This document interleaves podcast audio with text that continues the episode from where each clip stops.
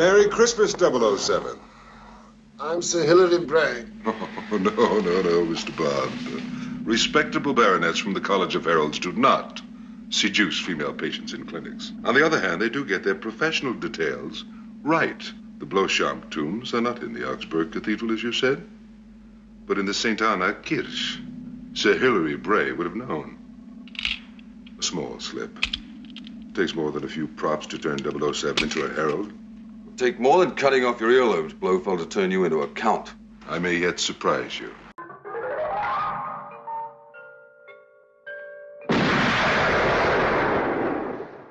Do you expect me to talk?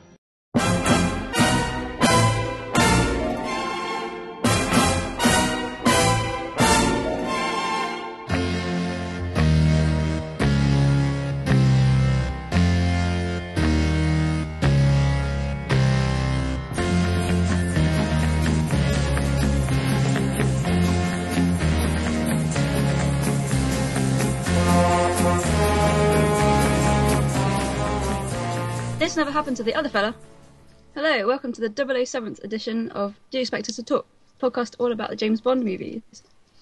As you might have guessed, this week we're discussing On Her Majesty's Secret Service, starring George Lazenby as Bond, Diana Rigg, George Baker, and Telly Savalas, written by Richard Maibaum, and directed by Peter Hunt, and released in 1969.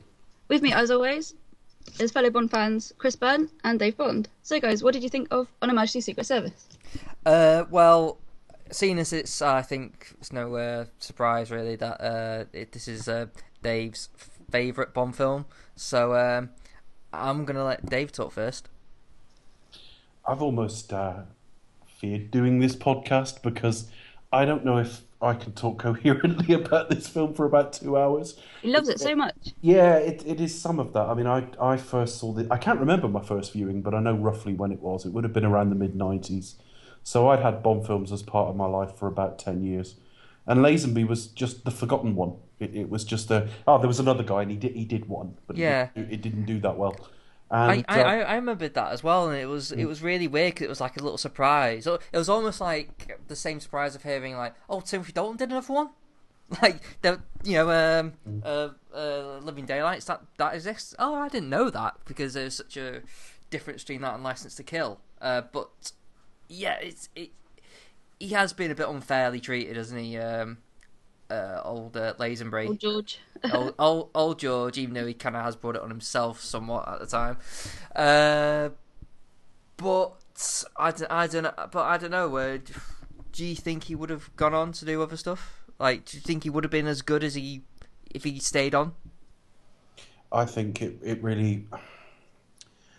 I, I think it really would have depended on how they reacted to the performance of this film because two weeks ago we were sat talking about Thunderball taking 141 million at the worldwide box office, 60 something of that in North America. Tonight we're sat talking about a film that did somewhere around 81 worldwide and 23 of that at the US box office. Um, we can see that uh, the Bond series does this a lot. Next week is something of a of a perceived overcorrection to this. It didn't do very well, so it's quick. Let's make Goldfinger again. And I think had they stuck to their guns and said, "Don't worry about the performance. We're we're trying to get you known," and they'd looked at some of the reason for the lower box office, which may not have been as low if Lazenby hadn't already quit, um, and said to Peter Hunt, "Keep doing what you're doing." And we got the sort of revenge based diamonds are forever we all sort of salivate about, then yeah, I think he could have gone on to be a very, very good James Bond in a very, very good series of films. But unfortunately, there was a huge course correction, and I don't act, in some respects, I wouldn't want him to be tainted with the diamonds are forever we got. Yeah, it, it it almost feels like it was always meant to be like because uh, Majesty's always sticks out uh, in a Bond. It's very an important thing, and I know it's like the common thing to say that amongst uh, Bond fanatics is that um, it would have been the best Bond film had Connery did it. Um, but things I cannot see Connery in this at all. No. Uh, so I so I can only imagine. Well, I know for a fact that if Connery was still game and still around to you know, still wanting to do this, it would have been a very different film completely. Uh, whether it would have been good different, I don't know, but I it would have been a different film. This one's kind of more straight, uh, stripped back as well, isn't it? Well, it, it's different. It things so it's a completely. It's, well, I think this is like probably more the second time uh, the uh, uh, the Bond franchise has gone almost like a different sort of style. It feels like a different kind of flavor. It, it don't like. I, I imagine the same sort of thing happened with Goldfinger, where it's like, oh my god, this is like Bond but glammed up. This kind of you can tell with the artistic touches that it, it takes risks. Uh, it does things that yeah that isn't normally in a Bond film. That hasn't happened in a Bond film and hasn't really happened in a Bond film since. Uh, which I kind of like, and I kind of wonder if they'd have stuck with that. Uh, as if, if Peter Hunt did did stay on as well. Um, but I, I, it, so, but I don't know. It, it kind of just feels like it's meant to be because it because it is such a prominent Bond film. It does step away from the formula. It is like, well, yeah, it's the one there he gets married basically. Yeah, Uh, I, I tend to think I tend to think that it's a strange thing to say about the sixth film in a series, but it occurs to me that a, a sequel to this would almost like be doing a like doing a sequel to like ET or something like that, It- it- which is odd to say about a franchise, but it's all it's almost meant to stand alone. The, the, I- only, the, you know- the, the only thing missing is the follow up sequel. You know what I mean? It's it's, it's Mm-hmm. like you, you want the You want a big revenge thriller, don't you? yeah you want the Blofeld to I get. its do, but it would have to be of the same standard. I, I would be, you know, it, it's a bit like I mean, we'll talk about Quantum of Solace later in the series, and whether it's sort of almost taints Casino Royale by association. Um, I, just, I don't know. I, I, I can't help but think if you put Peter Hunt and George Lazenby at the forefront of Diamonds Are Forever, we would have got a significantly better film than we got. Yeah, definitely. I, I agree. So I think that's, that's why hungrier, Diamonds more interested, and just a director with a much, much better eye. But it's a risk. I don't know. I mean, the thing so would Laser have been interested because he was being a bit of a dick. Basically, like, like I, I don't. But because apparently Derek hated him, uh, for what I understand. Uh, uh, but I, I, I think he kind of freely admits that he, he was just being a. He acted. He said he had a lot to grow, of growing up to do before he, Yeah, he kind of got a bit too big for his boots, didn't he? I think, and Yeah, he demanded Rolls Royces to, and chauffeuring and demanded this treatment of a of a star. And Yeah. the producers replied, "Let's see how the film does first. no, exactly, because he was he hadn't had any acting, you know, acting experience prior to Bond, and He, he had. He'd done the. but yeah, like Fry's chocolate commercial. So yeah, yeah, apart he from was that, carrying yeah, a box of chocolate in that. Hardly the milk tray man. Yeah, Turkish delight. He was. He, uh, we posted it on our Facebook page and Twitter page earlier on. Actually, um, Check it out, everybody. check it out. He. That's how he. George Lazenby uh, came to England, I think, to pursue a lady, basically. and when that didn't work out, he ended up selling cars in Mayfair, I believe. And he was immediately one of the top, you know, car salesmen around. And then he was spotted and became one of the top paid male models in Europe. And he just happened to have his hair cut at the same place as the the um, as Cubby Broccoli. Um, I I love that story about yeah how he got the yeah got the uh, Bond gig though. Obviously, he got an English haircut, got an English suit, and basically just turned up for the job and charmed his way through, and there we are. Yeah, basically, sort of like he kind of snuck in like through uh, reception, r- ran upstairs to the office, and said like, "Hey, you looking for James for the new James Bond? Here I am." Yeah, and, and literally, amazing. And And when that- they said, uh, and the great, the great thing for him was, or the fortuitous thing for him was, no IMDb. So when they said, "What have you done?" he just named a load of stuff he'd done in Italy, which was complete bullshit. Made it up, but there he is. um, that uh, what I, I mean, he, he does get. You assume that it, it gets talked about as though we've had five world class thespians and a male model, and you know play this role. And I mean, the fact is, he did four months of screen tests. Peter Hunt shot far more footage of him in preparation for this film than he ever did filming it. You know, Lazenby was as well prepared as he could be, given the lack of background. He did a good job though. I think it's you know performance. He stamps his own on the role as well. So yeah, I mean, for a debut as well, this is debut acting, Yeah. and it's like a lead in the probably the biggest franchise there is. Mm. You know, it, he does a good job considering. I mean, Yeah, there- Lazenby there- steps up to the plate on more than one, you know, more than one occasion. So Mm. I mean, th- there are moments where Mm. his line delivery just flo- falls flat, and I think that's where he falls down. It clunks badly in about three or four places for me. yeah, it's not a Yeah. perfect The first time I, the first time I saw this film, I think I'd either watched. I, I must. It, it was obviously pre Brosnan. I think it was pre Brosnan coming to the role, and we'd had a lot of Roger Moore films where he wasn't in shape, and the last couple of Sean Connery films he wasn't in shape. And there's a part in the film where he goes up and, and he has a. The first fight, no, not the first fight scene because that's pre-title, which we'll get to in a minute. But he, but he has a fight in, in the hotel room and he heads back to his own and he's looking in the mirror and just as Tracy reaches for the gun, his waist is in shot and you just look at him and you just think he is in really really good shape. A- And He's good. we've learned not to take that for granted over the years with Bond actors. I mean, he was in good shape, and for such a sort of uh, burly, physical Aussie fella who was used to sort of fighting and putting it around, he plays vulnerable very, very well. And that is the number one reason I cannot see Sean Connery in this film. I cannot see Sean Connery at the ice rink later in the film saying, Some people are after me. And No, telling he looks really frightened and scared. Connery couldn't pull that off. yeah. Um, you know, the, the funny enough, it's got nothing to do with a- acting ability. It, it's all to do with the sort of quality they give off. Because wh- when I picture him cradling Tracy at the end of the film, I can only picture Pierce Brosnan and the other Bond actors doing that. because he's it's only Pierce Brosnan who kisses dead people. Dead kisses dead. Yeah, that's unfortunate. well, you don't know what he'd be up to by the policeman pulled up Yeah, on yeah. that bike. Oh, God. We'll be moving on in a minute. I think, I think this this is the first. Um, this I think it's the first example of a Bond necrophiliac, isn't it? Really? Poor Brosnan. Oh, Yeah, but so yeah, I mean, is he the best actor to grace this series? No, I think he looks the part. I think he does action very well.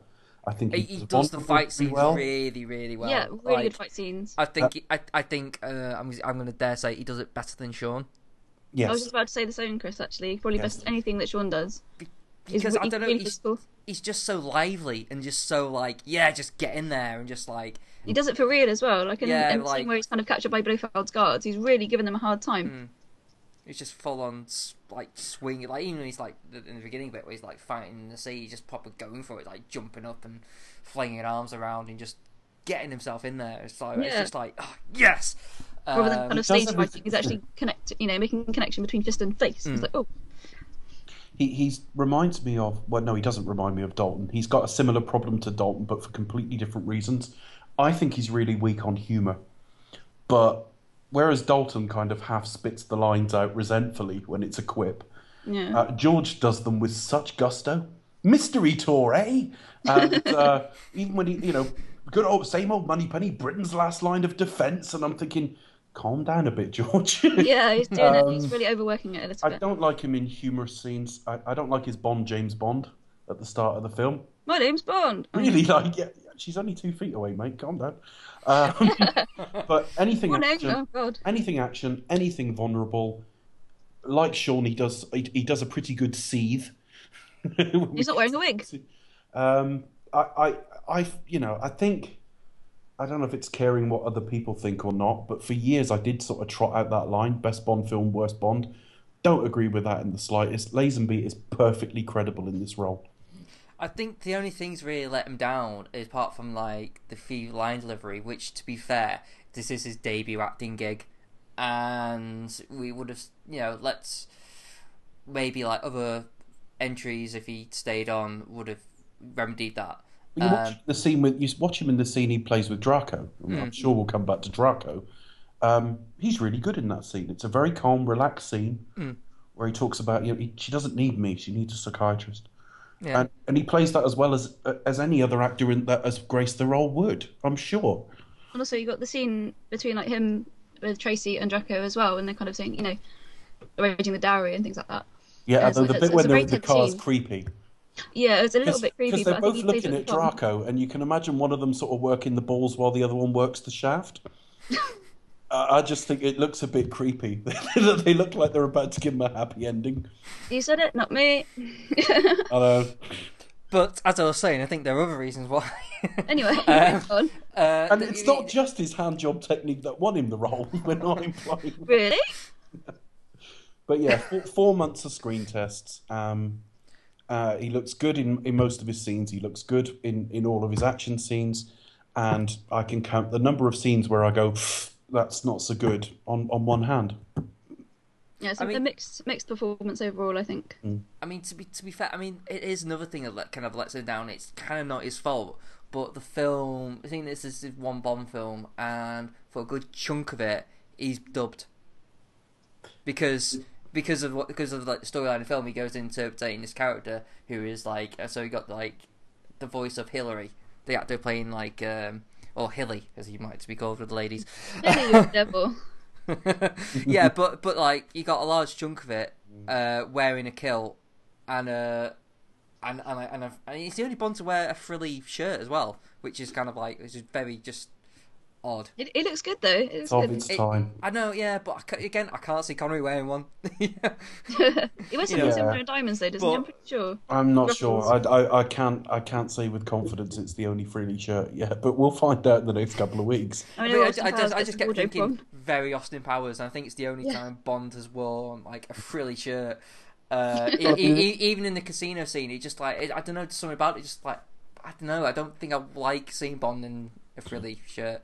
It's, It was the late '60s, you know, fashion. yeah, it was, and but I, again, I don't see why. This beats the end of the 60s by 13 days. This is released on the 18th of December 1969. Cutting it fine, cutting Yeah, it fine. and you can f- feel the 70s starting to creep in a little bit. I mean, the the, the casino scene, the it, very garish purpley walls. Um, It reminded me of the uh, comedy. It still looks fantastic. Yeah, it, Oh yeah, definitely. Yeah, the, the sets just look absolutely amazing. The whole thing's photographed really beautifully. I mean, you've got sort of key colours. Um, obviously, I wasn't around in the 60s and 70s, but I've done a little bit of reading. Sort of key colours all being purple, and like orange, and kind of burnt umber sort of colours. So Yeah, uh, and it's it's probably the last Bond film we get that's fairly faithful to one of the books. oh, this is extremely faithful. Really, He's Yeah, only like sure. in- Yeah, I was trying to. I I I did have a quick sort of précis of the, the plot of the book earlier, just because I've read the book and I just wanted to remind myself what was different. Um, and there really are quite minor differences. Um, I think uh, it's mainly with Tracy, isn't it? Because Tracy's character is different. Um, it's Tracy's more to like character's not she's blonde that for one fine. thing. Hmm? She's, she's uh, blonde, I think, for one thing. Yeah, yeah, she is. She, she's got a different look, and, she, and um, Diana Rigg wasn't first choice for the role. We'll Oh. get to casting in a minute, but um, the, the only difference, the differences I can recall, are the order of everything at the start, where she walks into the sea to kill herself. That takes place after he's met her at the casino, saved her backside, and slept with her. Um, they're taken to Draco together. Um, what else is different? Oh, um, in this in the film, he, Bond tries to resign because he's being relieved from Operation Bedlam, and in the book it's completely the opposite. he's like bored of it. he He's like, wants off Yeah, he wants Operation out. Bedlam, and M won't have it. yeah, he's like, oh, I've just resorted all ends, can't find him. And I think, have I got this right, Becca?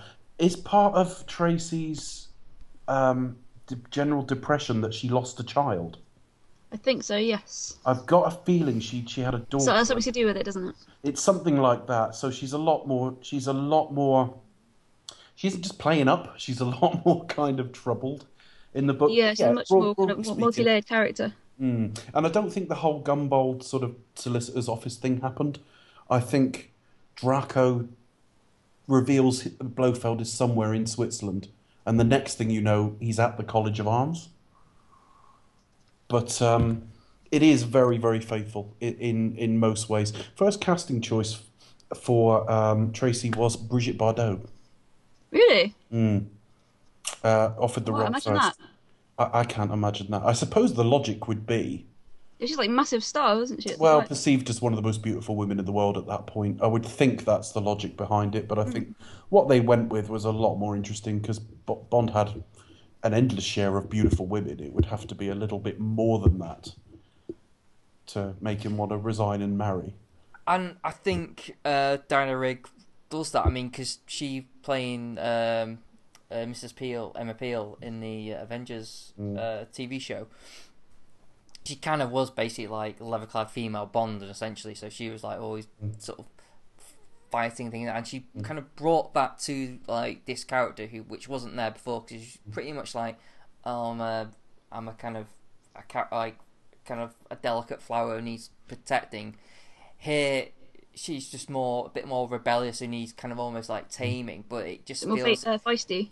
yeah, but it feels like it just feels more appropriate that that these two should be together because they kind of like complete each other in a weird sort of sense.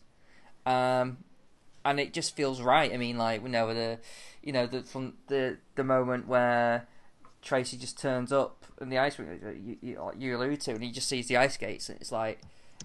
It, it's kind of a mix of emotions of her just being at the right time to kind of save his skin, but you can kind of see like that's like a key moment of where Bond really falls in love. I mean, there's there's other elements like that happen earlier on, particularly in the in, in the room where she like they they almost lean in for a kiss and Bond pushes her away. It's like no, for some reason that there's something about her that kind of makes him know I can't do this. Mm. And it's just little sort of little, little things like that. I think uh, just just make it really. The film doesn't really sell to us, because for for quite a while after I first saw it, I, I didn't really get the pre-title sequence. She's following him. He, he's driving along a road in Portugal, which is the same road as she's later killed on. Um, she arrives behind him, all Tilly Masterson style, um, honking the horn to get by. He lets her by, and then when he gets towards the beach, he's not revealed straight away from his face. You see, you know, chin, cigarette, that sort of thing. He's wearing a tux and like a, a hat, which would look a bit weird actually. But um, Swinging sixties, you know. yeah, Yeah, this is so he it. gets to the beach and she just walks into the water in a really lovely flowing gown to kill herself. As he goes in to rescue her, we'll just skip over the fact she seems to faint for no reason, but okay, hysterical. It, was, very cold. Yeah, maybe. And he So carries her out. no. and They're immediately attacked, and I thought, who was that? Well, that's her bodyguards. It's the same as at the hotel later. She is, she is watched and controlled to within an inch of her life by a overprotective father, and there's no mater- there's no maternal figure there to sort of balance him out. no. No, it's very one sided, isn't it, for sure? And then we go straight into the titles. uh, which is probably the, probably one of the best Bond uh, themes ever. It's my ringtone on my phone. That's how good it is, folks. It's Dave's ringtone. It is. Um, I, I'm quite happy to. I mean, okay, I'm Would on you- expenses if you'd like me to come round to all of your houses and play my ringtone. would would Ooh. you would you say this is better than the traditional. Performed like that, yeah. That's amazing.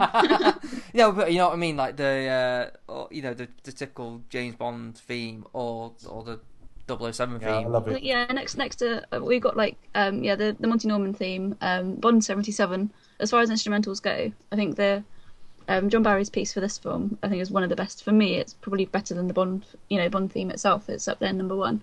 But to be honest, you- you're not going to get the words to Magic Secret Service in the in the theme tune somewhere. I would so I would have loved to see It's him amazing. try. Would have Yeah, that would have loved- been very. On a Majesty's Secret Service. So yeah, li- listeners, if you want to have a go, please try and let us know. They tried. It's got so much forward momentum and it, it, it informs the score all of the way through. And it's a fantastic piece of music. One of one of a few in this film. But the, the, the, the film does have a song. We'll get to it a little bit later on. That's a Uh, couple of songs. uh, yeah. One Becca really is not fond of. oh dear. One I like very much, and the other one not so much. It's how language and stuff's changed as well. Well, references have changed because we come out of the. Oh, the thing. The other thing was on the commentary. Peter Hunt left in the shot at the end of the credits where you see all the women in silhouette and their nipples are sticking out. and he, he left it in to, and, and then he said, "I really wish I hadn't." He said, "Because in South Africa, I'm not credited at all Oh, yeah, they he- cut he the was whole or thing." something, wasn't and he? that's the bit where it says directed by. By a mysterious person. But he, it I, comes I, out the I, credit- I, I did notice that. I think, bloody hell, is that a nipple? It was cold on set that day. It really was. It must Very have been. for those it, girls, you it know. must have been. Um, I, I mean, like one one thing I did pick up on it, isn't like, and it's and it's clearly because it's this probably the first time like an actor's a change of actors happened for a major role in the franchise. Uh, correct me if I'm wrong. I, you know, I, I imagine this is probably the first time this ever happened. So I think the the filmmakers went out of the way to kind of like, don't don't worry, guys. This is like, the, the everyone else is here. So you get so so like first shot, it's like M and Q, Moneypenny, just like look look. The the gang are here, and then you get then you cut into like the typical Just to re-establish that Yeah. Bond is the only one who's changed, and all the you know the rest of it. Yeah, you sort of and then you get slow integrate thing, and it's like you know, oh Bond, James Bond, and you got the Bond Ed credits, is really here. and with the Bond credits, well. with the Bond credits, you get like, don't worry, look, look, look this is Days Doctor No, there's a bit from like from Russia Love, like it, it's a bit Well, from I think it's, it's tracing Goldfinger. back through the past films, isn't it? I think Yeah, it's it's just to reassure you. Okay, this is we're starting a new chapter. This is what's come before. It's We're like, starting new with a new guy. There's no reason for Q to be in the office with M. it's like There really is- isn't. He's this there is going on still about Bond. radioactive lint, and M's just going, "Yeah, fucking fascinating." I'll say I think it's just actually, Miniaturization, really? is this gonna p- play a, a part in the plot at some point? Like, No, no. No, it's, it's just to kind of you know pad things out and say, look, the gang's all here. I mean, and the thing is though, there's, there's no Q. No, Oh, there's- Yeah, and and that was a decision that uh, Peter Hunt uh, made. Not that's not just like oh no Q, no, no Q. The only this. thing that would have suited this plot if he'd had a prototypical, a prototype version of Viagra to give him. Pay attention, 007. You're going to be knobbing rather a few women at let's this swap your resort. eyes to the occasion. This will keep you up all night. you're a dear.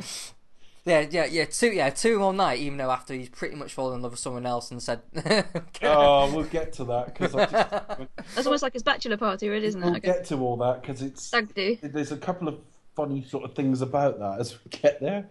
But um, when we come I'll, out, I'll let you guys handle that one. No, it's all right. It's it, it, it's very tasteful, I promise. Um, when we come out of the credits, what I love is he he parks his car, and he walks in and he says, "That cougar outside." And, Oh. and I think because of the way language is now, I thought you meant some fit older woman. Just- Yeah, cougar means Oh, something completely different now, doesn't it? Because he knows Tracy's staying at the same hotel. But you know what the car is? Yeah. Well, we do because he says. Well, exactly. Yeah, but that's it. Yeah. And yeah, we cut straight to the evening. It's quite efficient storytelling. I mean, we're straight into the scene where she basically turns up, loses a load of money she doesn't have. "Oh, does she?" Because she's like part of like. I was like, because I always wonder because Bond like pay, pays like for it, but doesn't she leave like the? Sorry, yeah, she does have it, but money she she doesn't. So Yeah. She can't spend it, so She basically sleeps with him to pay for it, which is yeah, essentially. which makes him sound really tasteful. And then she steals his gun and leaves the three thousand francs or whatever it is. Mm. Look, yeah, paying him back. So Yeah. But yeah, she doesn't look like she's really going for it, does she? I mean, when he goes back, he, she effectively invites him to her room. When he gets there, one of her bodyguards is there and he beats the shit out of him, which is the real filming of the scene that won him the part. yeah, so it's a Um, really incredible fist fight. Quite brutal. There's a tiny bit of speeding up in it, though, which kind of irritates me. Yeah, but it, it does. It's not as jarring this time though. It does feel. It's not like Thunderball. It's not as bad as that. Yeah. It it do- does it does it has like it it's better done. You know, it, Yeah. it flows a lot more efficiently. And then we get the first sort of proper. I mean, we do have a bit of a dialogue scene afterwards, where after uh, in the casino, but we get the second scene that is the standard Bond um, screen test these days. The scene where she holds a gun to him in her suite, and you immediately know you have a very, very special Bond actress here. I mean, this is like this is the one where he sort of grabs hold of the gun and he kind of slaps around a bit, and he has like a little bit of. that sounds really bad, that doesn't it? Slaps her out. Stern That's you saying that this time, Chris, not me. Uh, no, but he does though. I mean, it's the second time since uh, from Russia where he actually gets, you know, gives a little bit of a cheeky little slap around her across the face, which. to Uh, be fair, she's holding a gun to him. Okay. Yeah, I- I- oh yeah, she she's been a little bit weird. I mean, she has There- like you could have written around that no trouble. There was no reason in writing an execution that he needed to slap her, but in the way they have laid the scene out, it's far less jarring than Mm. some other examples we see. th- th- this kind of like this weird flirtation uh, with like he's he's trying to figure out what the fuck is going on because like you you've asked me to come up to your room and then there was a guy there and now you're in my room holding gun, holding my gun. She's playing hard to get. yeah, though it, it, it is. It, it, it, it is not, but it just it I, just. I always know a woman's interesting if she gets a woman's interested if she tries to get someone to kick the shit out of me first. That's how But- Tracy but- does but- it, you know. But by the way, I completely love the end of that because like at, at the end, uh, it's- Lazenby does a very Bond thing because he just like sort of walks past the caviar. Takes and a just, yeah, he's like, long- oh, Blue caviar, north of the Caspian. yeah, just yeah, snob, it's just, such a snob. it's just like, oh, why not? Yeah, and again, for such a long runtime, quite efficient storytelling because we go straight into Goons pulling him over and taking him to Draco. And I remember when I uh, watched this uh, a while back. Uh, this is when I first watched this on my DVD set. I must. Uh, Ooh. Uh, yes, The Ultimate the, Edition. the, the one I still currently own. Yeah, Um, al- although we are pressuring him hard on this Blu-ray set. I do want it. It's just a question I can afford to get it yet or not. That's the only thing. That's it. The, yeah, the new one I think is 60, around the 65, 67 mark, whereas the 50th edition one, it was like nearly 90 pounds when it came out, and I was like, ooh, eye-wateringly expensive. Yeah, I, I paid hundred quid for my my twenty. Uh, Yeah, it wasn't a bad price. Hang, hang on to it, it's really good. So I think I probably I collected them piece by piece, so it probably you know cost me more over the years. The individual DVDs that say 007 down the spine, rather than buying a big box set. So I think you, you probably saved yourself a bit of money there. Oh yeah, I mean it was like it was like a nice little Christmas gift for me because I just went, oh yes, I'll.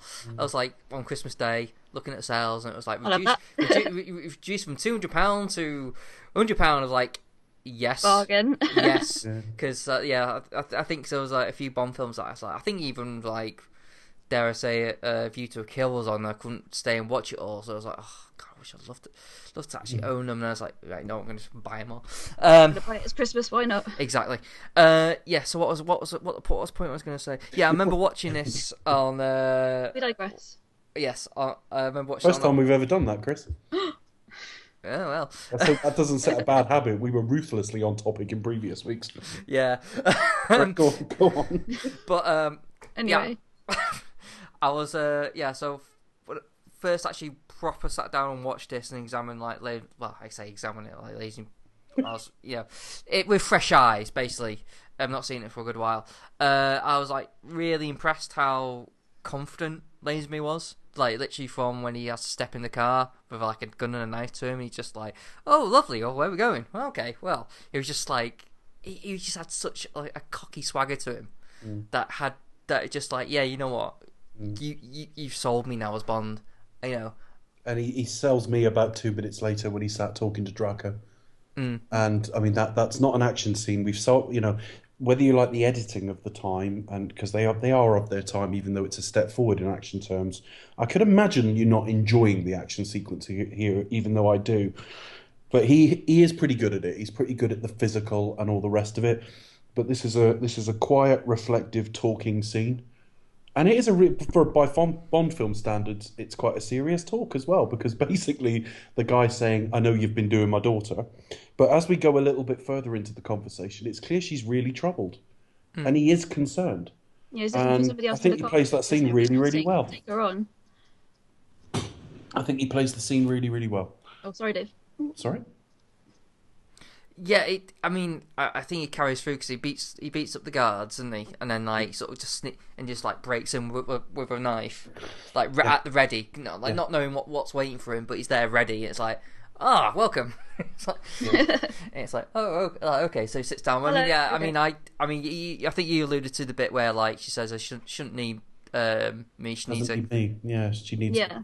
I don't know if he says psychiatrist or psychologist, but whichever he says. yeah." It's- I Um, yeah. And it's like you can tell that like there's a little bit of affection there, but I don't know. I think for me, what I th- I thought was like, oh, that's so cool. Is the um, is when he's offers, offers him a cigarette and he goes, no thanks, I prefer my own, and just like and That's starts not lighting up, and it's interpretation. I, I, it's just like that little thing Mm. just made me thought, yeah, that's Bond. you know Yeah, what he's I still mean? got that kind of cockiness about him, isn't he? I think that's Mm. it's got kind of arrogance. Mm. Is you know, is really important in, in the role if you're to be believable as Bond. You've got you've got to have that extra something. I think And he's And offered a million pounds to marry. one million. Yeah, which he says like, well, no, I don't really. No. No, I think that just shows how, how well, probably old-fashioned by our, you know by our terms certainly that um that Draco is because I'm, I'm horrified by the, you know if, if somebody you know if, if I was to kind of my boyfriend you know proposed to me and like his his dad offered me like the you know rents for the dowry I was like oh, no you know it's a very old-fashioned thing to do To be fair, he is a criminal. Exactly Yeah. you wouldn't you wouldn't want that's been through the you know laundering process you But not only that, if you'd came- done this fella the night before and you, your pair of you were trying to trap him in marriage, you'd probably be a bit more predisposed to like that. probably that's true But um, it's a great scene, and I really, really like Draco. Yeah, it get- it has a kind of like a like a warm, friendly feel as um Yeah. as a. The... you just go. Mm.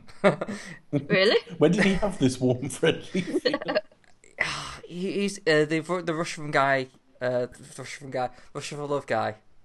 Kerim Bey. Kerim Bey Yeah, yeah, he kind of has that similar vibe uh, that he has, where you just like feel at ease with him, and like you think, oh well, You- he's you know he's a criminal but also Yeah. he's he's going to help you out so yeah. I think I think we get a similar thing later on with Columbo. Um, in, Columbo uh, He, she, Oh, he Columbo, mean- yes, yeah, he means for your eyes. Yeah. He doesn't. He doesn't mean Peter.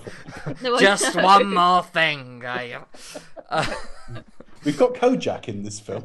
Oh, we do. What's yes. his name? Sorry, um, Topol, that was it. if only Quincy was in a Bond film, it would have been complete, wouldn't it?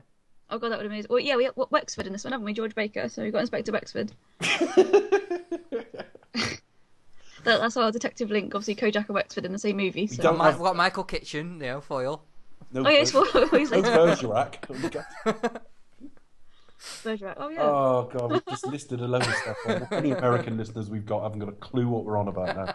Obviously, Brosnan was Remington Steele as well, although he was fictional. Now you just pandering for it. oh, quick, best mention some. Quick, what else? Uh, well, I suppose Quincy. And, and, and whatever Colin Salmon's been in, I'm pretty sure he's done some stuff. Oh yeah, he probably has. Yeah. Uh, yeah, so we're, we're, we're, what topic we talking? Oh yes, So yeah, Draco is um, he spots an opportunity and he asks him because he's head of the union. What's the second word? Uh, Union Corse. Union Corse, and that's the, basically he thinks it's the biggest, but it's actually the second biggest crime syndicate in Europe, behind Spectre. And of course, he now realizes he's talking to a very connected man, and takes the opportunity to ask about um, Blofeld. So where is Blofeld? And he good-heartedly says, "Right," and arranges a date, another date with his daughter. Right. Yes. so yeah, so it pretty so pretty much instead of like instead of taking up the initial offer like of of of the money, he just says, "Oh, I'll tell you what. Why don't you?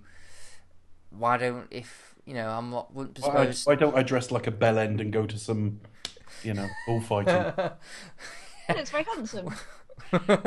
yeah, when I get my he uh, joggers on and yeah, no, but he, he he he he he basically says like, well, I'll be predisposed. I wouldn't want to talk to uh, Majesty, um, an agent of the of the Secret Service, but I but, my but, future to my son-in-law. son-in-law, yeah. So it's like so pretty much he says, well, instead of the money, why don't I you do it with this information? So like he goes, hmm, I'll just play along and see what goes Let's see on. how that goes. Yeah.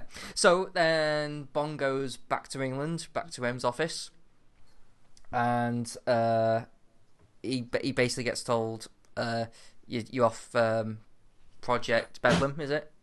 Yes. Yeah, that's one. Yeah, he, he quits, doesn't he? Well, he tries to quit. He tries to quit, and Well- then he's also given leave. now th- I think I've from the get I think this is probably my favourite um, M scene, M slash Moneypenny scene, because it defies them completely for me. And I think they're kind of like in the It's best. up there. I think that it defies them, and it kind of like represents that M and uh, Moneypenny are kind of like the closest thing he's got to a family. In a weird way, I, I, I think it's the best money penny. Uh, well, not necessarily best performance, but certainly Yeah, it- but the best it's- use Some of of the the best Moneypenny character. scenes. Yeah. yeah, definitely. Um, and it's because Bond walks in, uh, M says like, "You're off Project Mayhem. You've had two years. You're not really coming up with much." Project Mayhem. Mayhem, Same thing. Same thing. Beglum.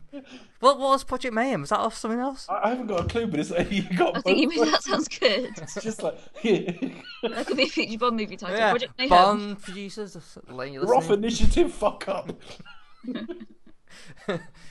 okay. Um, he was Daniel Craig as Bond in said Project that, Mayhem. but he didn't. It's Operation Bedlam. Yeah. Op- yeah, is- op- Oper- Operation Bedlam, and so t- takes him off it. Like you're not doing much. She's like, right, okay, well, it's a bit of a passion project for me. He's like, well, no, no, still doing it. So, uh, Bond basically goes out and says, right, Moneypenny, I'm going to quit. You hand it into that uh, piece of furniture in there, where he says, Monument. I tell Yes. a monument in there.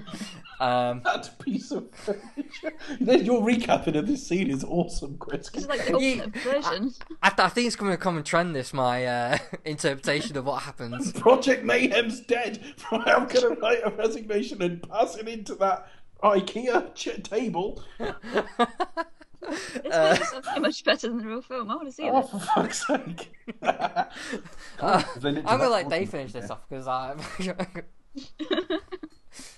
I'm Carry on, Chris. We're in full. I'm actually crying. Oh. yeah, what so, yeah, so, next, Chris? So, ba- so basically, we get like the, the the scene where he goes to um, his office. The first time we ever see, and only time we see James Bond in his office. No, no, no, no, no, Yeah. no. There is another. Is there? Yeah. When's this? Die Another Day. Oh yes, Oh, of yeah, course. that's not real. That's fake. That scene. It's based on his real office. I mean, it wouldn't be much of a training exercise if it was like an ice cream parlour, would it? There's- it's there's his real obviously- office. You know, there's a scene later on we see M's home as well. So Yeah, and in a way, it kind of looks just kind of boring as well. It's like, oh, that it. it's I'm so, exciting. I, Picture of I, the I'm so Queen. used. Sorry, Becca, go on. That's right. Yeah, it's not very exciting. There's like a picture of the Queen and his desk, and meh. Yeah. it's But- quite boring scene. I think. yeah. So Roger he Moore start, probably jerked off to that picture a bit later on.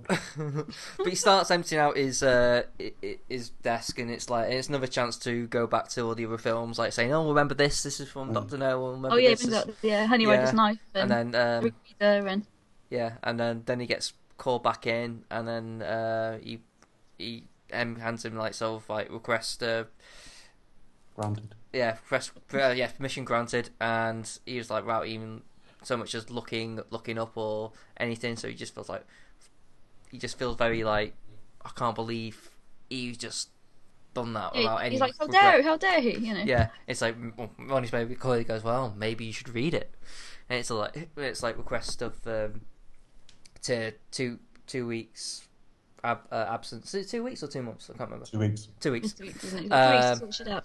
Yeah, uh, and it was like, well, you didn't really want to quit, did you? It's like, oh, Moneypenny, what would I do without you? And uh, it, oh, it, it's saved just his life. well, it's it's it's kind of like you know they know each other, and then what kind of adds to it? Like you get, you get Em on, on the other end, go like, yes, Moneypenny, what would I do about you? As if he, he knew as well. It just like, Exactly. Yes, but basically, you know, it's like like his mum and his dad or something, isn't it? Pretty Yeah. much, it's a familial relationship, which is nice. But there's, there's also like a lot of um, there's again there's a seems to be like a lot more flirtation to this as well because there's like there's that thing of like a promise that oh well I'll, I'm gonna take you I'm gonna take you for Yeah, but like she, she had fat old Sean in the last film. Now, she, now She's got Dr. Hunky Binks George. walked in- Now she's walked got- She's like, well, hello. And they didn't even get married. They didn't even share a smooch. No. well it's I, I- I noticed there was a, there was a shadow of like of fate that it was never gonna happen like the sort of well when I, well when I get back from from this mission we'll have that we'll finally have that date kind of kind of thing which kind of like sealed the yeah which kind of like makes the the last bit kind of sad really After you know I when come she- back from this mission and finish the course of penicillin. Yeah. Uh, Oh, and it's like, which kind of like, it's a bit sad when you get to the end, end scene when like, he's getting married and you have that little wave. It's like, oh. That's Yeah. wonderful. That's the one scene that would have been better with Connery. But you can't really rope him in for one scene after he's been Just sort of- really weird. Just, just suddenly man? this weird continuity error of like Sean Connery chucks her his hat and then Jeez. Lazenby drives off. Well, I like the Very way odd. he plays it. He just kind of like does. waves it with like kind of like a. It's he, he has that kind of smile as well. That's kind of that's still. It, it, he smiles obviously because he's happy, but Yeah. the, he, he recognises there's a bit of like oh about it. You know what I mean? there's a bit of There's, sadness in it, isn't it? That's in the future, Chris. We've got a montage to get through first. yes. Oh, the montage. Oh, Only montage in the series, and it follows the next scene. I do love this montage. This is So yeah. Dave, do you want to take us through the next scene? Scene that I gloriously did the last one. Well, yeah, but I would love to see what. Oh, oh, Chris, oh, go on, go on, Go tell on. us about it, Chris. no, no, no, no. No, all right. They they go. They basically meet up in Portugal again at a bullfight, and as soon as Tracy realizes that Bond is there, she's kind of no. You give this information to him without obligation, without obligation to him, and she walks off, and Bond follows her, and she's in tears, and he just says, you know, I really like that scene uh, because it it's Tracy kind of like being smart and being like sort of like essentially like a strong modern woman saying like, no, I'm not gonna fucking do it. Just tell Dad. Just fucking tell him what he needs to know. and she Tell- goes off and does her crying elsewhere. Yeah. And the way Lazenby brushes the tears away from her face leads really nice into one of the best songs I think we've got in the entire series. I think it's my favourite song ever, just regardless of Bond. And it's a very sad song because obviously it was um, Louis Armstrong's last last work. So Oh, was it? I didn't know that. He was quite I- poorly apparently, and it's one of the last things he ill. ever did. And you think, oh, he was very ill. He did live for another couple of years, but but he, Yeah, yeah, he he wasn't in good health. And when they saw him, they were like, "He's not going to get through this." Um, and I know John Barry says when, when Louis Armstrong finished doing the song, it's all the time in the world, by the way. Um, when he finishes that, which is poignant in itself, a, a dying It man is. singing about having all the time in the world. And when he finishes it, he thanked John Barry, and John Barry said he choked up at that. Um, it's a beautiful song, it, and it's something different. I mean, it's just a montage of them dating, yeah, going on a date. having fun on the beach, uh, Riding on horses. walking Yeah. around the garden, looking like walking like Prince Philip. Uh, um, Oh dear, what else did they do? He, he he is rocking a blazer, isn't he? Yeah. He is rocking a blazer, He looks good. and it ends up with them looking at the most gaudy piece of jewelry I've ever seen. I must say, I do quite like the look of that wedding ring. Dude, it looks ridiculous. I thought it was really big. but yeah, and then it finishes off with the sort of creepy, happy ending look in the back of the car, and they have a look at the um, Oh yeah, that's a bit right, isn't They it? have a look at they have a look at the and he's dropped off to um, the solicitor that's been acting for Blofeld. Chris, tell us about this scene. No. oh, why not? No, no, but I, I, I, I, it's, it's. I- I've just talked about the montage. It's a bit odd how it, it again. It's I think what makes Majesty sort of stand out because it's the only Bond film to actually have a montage scene.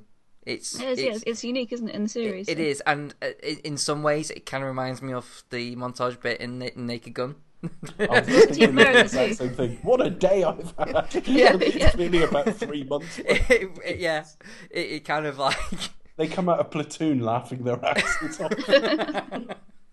it's like That's the best bit when they're howling with laughter. He scans up and they've been Yeah. watching platoon. It's like I, I, I, I kind of half half expect them to hold the hands running across like the scene, knocking people over. Oh, um, but uh, no, no. It, but I, I, it, it would come across as really like um, cheesy and and naff. But the power of that song, yeah, I, I, I, I agree with you. I think it's one.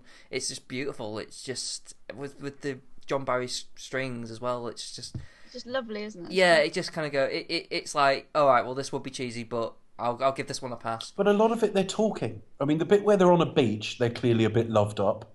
But when they're on horseback, they're riding very slowly beside each other, clearly talking. Yeah, having a discussion. When they're walking around the garden, they're deep in conversation. We're not just sold a whirlwind love affair, we're, we're, we're sold a growing Is that- friendship yeah, them as falling well. in love and actually cementing their relationship, isn't it? Pretty much. Yeah.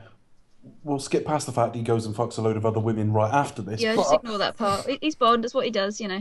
but it, it really does sell it. And, and of course, but there's a mission to be done. Yeah. It's part of his duty. Yeah, so so basically he, he breaks into the uh, the solicitor's office and uh, and cracks open the safe, which is the only gadget in the film, really. It's the, That's quite a big safe. Well, it's a, Cracking device it's, compared it's a to the safe tiny one cracking device in- stroke photocopier. Yeah. yeah, it's huge, but compared to the one that he used in You Live Twice, obviously, which is a safe cracking device, and not a photocopier attached, it was vast. Very big and very heavy. But I think again, this is one of the points that Peter, because Peter didn't want to use gadgets, he wanted Bond to basically just fight his way out of shit. yeah, Um, definitely on his own, you know, ingenuity and And when you notice, good. when he looks out that back window to get it passed to him, the signage on the construction materials is Draco. yes, Draco's building right beside that building. So he's got, yeah, he's got connections everywhere. yeah, he's very well connected. but he's got a fellow um, uh, MI6 member helping him. Who uh, he doesn't really have much lines of dialogue at all, but he's always there prominently. Yeah, he complains a bit later in the film. Uh, Was it um. Campbell? Campbell, yeah, I think Is that it's his name, the blonde haired chap? Yeah. Mm. Yeah. Very Um, much echoes of uh, we we get a lot of this sort of echoed in look and feel when we get to For Your Eyes Only. Ah. Just sort of yeah the yeah, just the look and feel of, of this sort of this guy and yeah, the cable cars and all the rest of it. But um, yeah, so he breaks in and, and breaks the safe and then photocopies the correspondence between Gumbold and uh, what's Blofeld's Oh, uh, Bleuchamp. Carl Balthazar de. Blo- Blo- Balthazar de Bleuchamp, that's it. I can pronounce that name. Oh yeah, God, yeah. We, we Goldeneye's the one you got to start working on.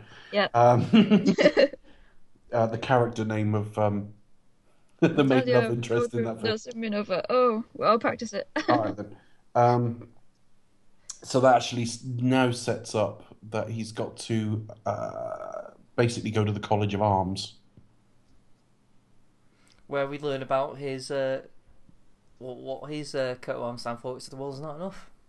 yeah, it's like Orbis non sufficit. I can't pronounce the Latin, like but yeah, that's where the title of the Yeah. 19th movie comes from. Hurrah! And he meets um, Sir Hilary, So Hilary Bray, uh, who lovely is office. yeah, who has been invited to. Um, uh, is it to uh, approve Blofeld's uh, authenticity as account? Is it that basically? That's right. So it's all Yeah, about genealogy. It's his, Yeah. it's his, it's his ancestral right. Um, the anecdotal. uh, I mean, in the book, he goes to sort of check the earlobes, which is obviously kind of secondary here, but he has had his earlobes removed Mm. To to fit in with that line, that lineage. And so basically, he poses as Hil- Hilary Bray and goes to Switzerland. Hmm. And from then he kind of gets overdubbed by the actor who plays Hilary Bray, and it kind of feels a Yeah, bit he's weird. the Voice Breaker. So Yeah, George Lazenby didn't know that till he went to the premiere. Can you imagine being sat there, it? and so you, there you are on screen and suddenly a different voice comes Isn't out? It's not you. That's weird. That's just really odd. I mean, he was in full blown meltdown rebellion by then anyway. You've grown a big beard, haven't but you? and he already quit by then anyway. He was like, same- Yeah, we'll talk a little bit about because I think we we've all looked at an article this week um, that tells a story of, of what happened with Lazenby. It's not verified, but it does actually account for some of the things in, in the official story that don't make sense. But we'll come to that a little bit later on. But certainly, this Switzerland section of the film is just beautiful. I, I just look. I know. I, th- I think it's, it's just the first time that we've seen Bond in snow.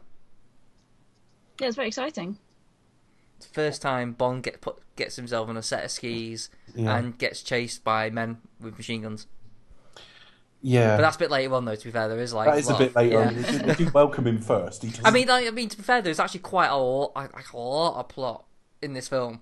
That we So won't you have to. to pay attention. You can't. You can't just Yeah, drift. there is- You know, you can't drift through it. You've got to There be on the ball. is, like, I think for a, for a Bond film, this doesn't have so much action, uh, action, um, action in it. Uh, it. It's very, very plotty. It, it's a yeah. I mean, I've I've once read it described as the humanist 007 film. No, th- that would probably be quite an accurate description. Uh, it- I mean- what action there is is very. It punctuates the film. I I mean, there's it's a- very effective. yeah. I mean, you can see that there are later attempts in, in with other bonds to, to do something similar with various levels, varying levels of success.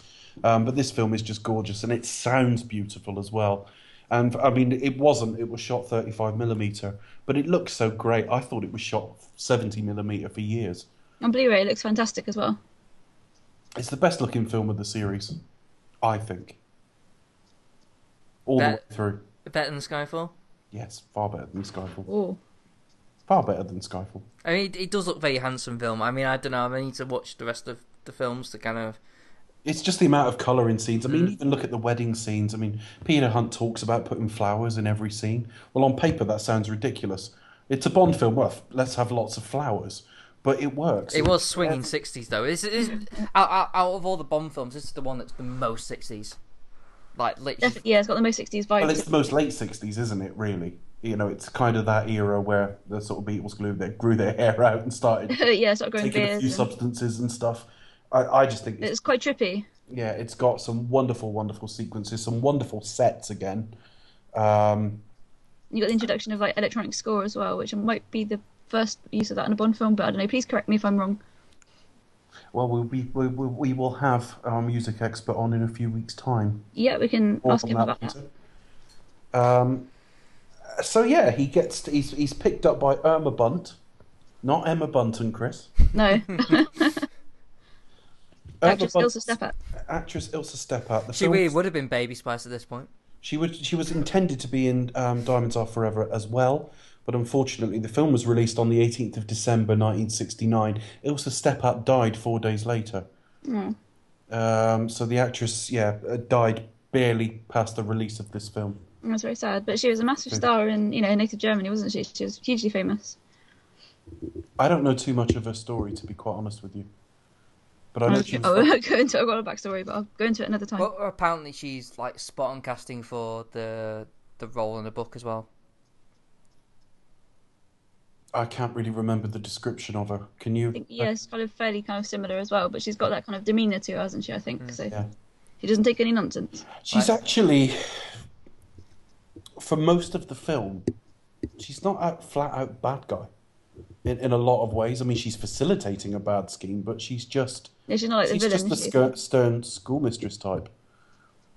Um, So yeah, look, looking after the girls and making sure they don't mm. do anything too silly or you know. We have two Avengers alumni in this film. Yeah, Joanna Lumley. Yeah, we do. Yeah, hasn't Purdey done the well. Avengers yet because she's Purdey in the new Avengers in- later in the seventies. Mm.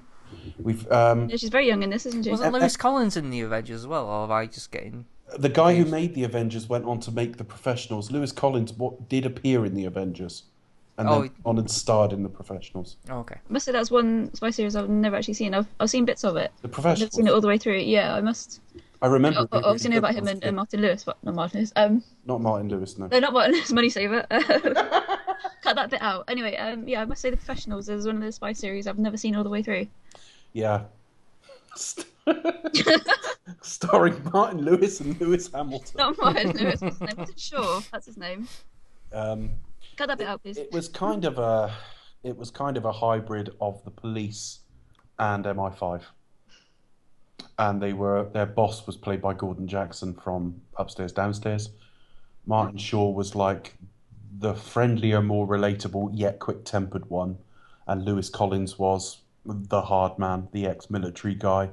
Um, and it was around this time. Well, it wasn't. It wasn't around this time. It was in the early '80s. Actually, he did audition for Bond Oh, interesting. and uh, Cubby Broccoli found him too aggressive. That would have been for Octopussy because it wasn't until 1982 that it happened that that thing. But um, yeah, we've got Joanna Lumley here who hasn't yet played uh, Purdey. We've got um, Emma Peel who actually was drafted in to replace Cathy Gale when Honor Blackman left to play Pussy Galore. Ah, so yeah, got the So- Avengers connection. Bond keep pinching all the Avengers. Yeah. Yeah, and of course he he, he tries to he, he shares a suite with John Steed in a later episode. yes, he does, doesn't he? Oh. Um, so Oh, we- I can't wait to get to that one. The Saint, it's the Saint and John Steed in the same room together. the dream team. Yep. Um, yeah, so we I can't think of a better double act than uh, than Roger Moore and Patrick Macnee. Really, No, I think they, umbrella, umbrella Jewels at Dawn. I can I kind of wish they'd actually did the general series together. I generally do. That'd be so cool. Oh, because yeah, because he was like uh, Roger Moore was Ivanhoe as well, wasn't he? So you got the swashbuckling, swash, I can't say it, swashbuckling aspect. Yeah, but only in the post like James Bond. yeah, yeah. Some of the old guys, but they're still going around like. oh. what, let you get women in that. yes. It would just Well, be, no, well, well, like- well, well, no, they just they wouldn't it'd be, be like, that Casanova program with no, Leslie they, they, they, oh. they, they'd just be like hit, like sort of, sort of slyly chatting them up without actually getting anywhere. But that's how I have it. No, I, I would like to see lots of eyebrow raising from Roger Moore as Patrick Macnee is phenomenally successful with the women in it, and he gets nowhere. That's that's the, that's the way that should go down. Poor Rog. Yeah, but um, talk- I just mentioned Leslie Phillips. Leslie Phillips' wife's in it as well, or future wife. We've got uh, Ruth Yeah, I, I Bartlett, can't pronounce the name. played Angela by Scoular. Angela Scoular, yeah. Uh, horrible story with her. Ruby Bartlett, the first person there that Bond sleeps with. And really, you can't make a case for why he's doing this. Oh, poor Ruby. No, I don't mean Ruby. She's fine. But the fact is, what, what, what, what? How is he serving his mission there? Uh, He's he's, got a- he's finding oh. out. He's finding out more about her, I suppose. He's getting to know her inside. I don't yeah. So they're all basically, I mean, so I mean, to, be- mean, to be fair, she, she, she was like, well, you know, she'd write, write a room number on there. Got a slight stiffness coming on. and then in the shoulder added afterwards. well, yeah. So he basically they're all there being ostensibly treated for allergies. These are And then, yeah, Joanna Lumley's character's like, well, I know what he's allergic to. girls. um, Ruth's Yeah. allergic to chicken. I can't remember what half of the rest of them are. That Um, dinner yeah, one- scene's actually inadvertently a bit racist if you watch it. Yeah, I, I was about to yeah, make that point. You've got the Chinese girl eating rice and. It's Oh. what it's what the black lady's eating. Yeah, that's what made me That's laugh. really dodgy, but it's over quite quickly, thankfully. It's just like, yeah, yeah, stereotyping is kept to a minimum. The uh, the Indian lady's eating sort sort of naan bread or something like that. It's just dear. yeah, it, Yeah. it's really quite dodgy. And of course, they can't. Ster- they don't know how to stereotype their own race, so she just eats chicken. But Uh, things are like, why, why would they have to anyway? That's what I don't I don't understand what the need was. Like, Well, if you're allergic to bananas, you want to spend thousands of pounds to go to this exclusive resort, rather than just like, I won't have them. I mean, Just- to be yeah, fair, just I mean, don't to- eat them. I mean, to be fair, like it, it- it's quite in, in China, it's a quite common thing to eat rice. So imagine that's pretty. You know, if if you were like uh, lived in China and you were Yeah, allergic you to rice, rice I imagine that would be it. beneficial Mm. to kind of like get. Get that bit sorted. Yeah, Yeah, but, But like bananas, really. it's just it's just a little bit of a like, really, come on. Oh, yeah, a bit of a stretch. So, yeah, basically at night they're all locked in their rooms. They're en suite, thankfully. The, the rooms look nice. The rooms look okay. Well, for- They look like a the discotheque at 1969, night, though. They do. They once they start, you know. It's, it's a very psychedelic kind of treatment that you see. So Bond breaks out using a ruler between a couple of erasers. Very low tech. Yeah, and he goes to Suite Eight, where Ruby is, and basically has sex with her. Plot spoiler. Yeah, and you see her nipples. but that's just a dust. Get the Blu-ray, Chris. Well, I didn't see that. um, but that's just a really. It is a bit of a weird scene. It is a bit of a weird scene. They do sort of make her. Uh, I mean, he goes back to her a couple of times. He starts lining them up, doesn't he? Seven, eight, Well, nine. he- he- You're no idea. Well, he, Well, he sleeps with Ruby, then he goes back to his room because he has to like because the and then that's where he notices the weird hypnotizing kind of thing going on with Yeah. with Telly's father's voice going like He's like, "Well, I'm not like going to get any you, more you, here." you you you like chicken, you like their feathers and all this sort of stuff, and then uh so he goes okay right fine so he sneaks back so he sneaks back in his room and he finds like a like another one who's actually already broke it's like broken into his room, and Yeah, so it, it gets a bit at that point. It does get a bit. I don't know. It's just he just goes back, and all I can think is he must just still stink of Ruby. It's just like you know, but yeah. And But, bas- but literally, she's uh, in in his room, and he basically says it's like it's like a comedic thing, but he he says exactly what he says to Ruby to get into bed. I don't normally like girls, but uh, yeah. yeah, surely. Would, would they not all notice that if he's saying, "Oh, you're twice as lovely in the firelight to Aurora," and you think, "Hold on a minute," she said, he said that to me. I was like, "Oh, Well, Well, yeah, I, I don't know. it does get a bit dodgy because he spends the rest of his time there basically having as many of them as he can. he's Just a very busy boy." yeah, well, it, it, it's like that the next day where like uh, he's like, oh, well, the work's stacking up. Like he's got all these different You've no idea how it's piling up. Yeah, you just think like, just do them all at dinner, save yourself some time. Um, But- like a menage a, I don't know, I don't know how many there are. There's about twelve of them, isn't there? menage a deux or whatever it is in French. I don't know. Should I... Oh, oh, bow to your knowledge, Becca. Uh, yeah, unfortunately, yeah, I did my A level German at school, but I, but I can kind of to twelve in French, and that's about it. Sorry. yeah, all right. So, yeah, but um, of course, it's that and his conversation with Blofeld that actually blows his cover. It's amazing he doesn't recognise him. Well, here's the thing, right? Because in the, in in the book, um, because On Her Majesty's came before You Only Live Twice, Yes, so Yeah, so right. in in the book he hasn't, they haven't actually met, like so No, he, the- so they wouldn't know what each other look like. But because they decided to do, in their infinite wisdom, to do uh, You Only Live Twice first, Mm. uh, and, and have Bond introduce um, himself to uh, Blofeld. Oh sorry, Blofeld introduced himself to Bond, so they kind of met. They it kind of gives this little plot hole where it's like, um, how does that work? I mean, there, there are certain factors. The fact that yes, he's uh, in disguise as someone else, and Blofeld looks seemingly different and all this. Malark, Well, Blo- Blofeld, I think in the book had had extensive plastic surgery. Um, and it was one of the things they were talking about to explain the switch to Lazenby. They didn't go that route in the end, but there was talk of it was going to be a plastic surgery storyline. To be honest, we know the films are kind of in the wrong order anyway. Mm. I don't make too much of it. It's the first time they've met. They met for a couple of minutes at the end of the last film, if you choose to in- include that, but Yeah, don't, don't read into it kind of too much. Obviously, it's Yeah. you know, minor. But he gets all the details about where the, the Bleuchamp ancestry is buried. He gets that detail wrong, Yeah. and that sets alarm bells ringing. So they set Irma Bunt in wait for him in Ruby's room. which they must have known he was shagging as well. Yeah, they, they look very different. Well, you could have just put her, put her in any room, he'll get there. Just seeing you It's just whether it's first or last, you know. He might be a bit harder to knock out at the start because he's still a bit, you know, a bit knackered by the end. Oh, dear. But, But um, that that bit is a bit nightmare, uh, bit like a nightmarish sort of scene when he's like sort of when he sort of well, yeah, he sort of rolls over Ruby, he's expecting to find Ruby. It's really like um, Emma Bunton.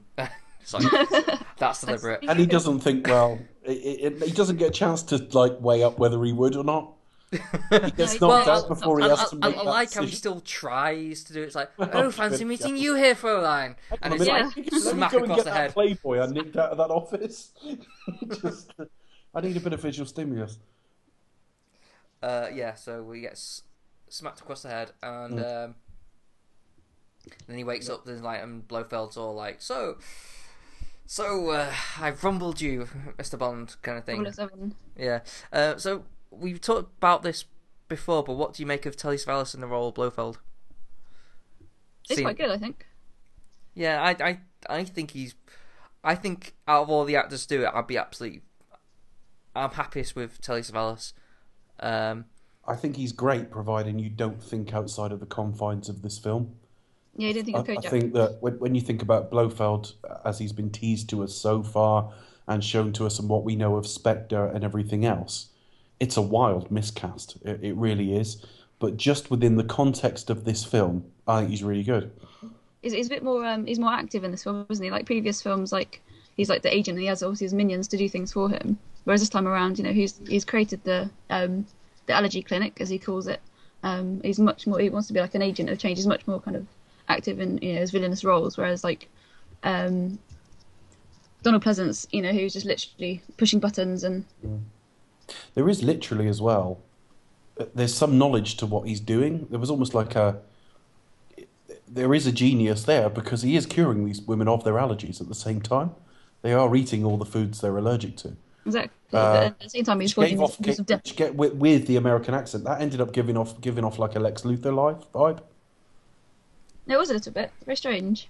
Yeah, just this this sort of because Lex Luthor is actually a genius. I think what it is for me is that he does kind of. I don't. I, I don't know because I've not read the books. I mean, like judge, judging from the film series, but you always think of Blofeld as bold and kind of like it's kind of a bit big. I mean, I, I don't know where he comes across in the books really.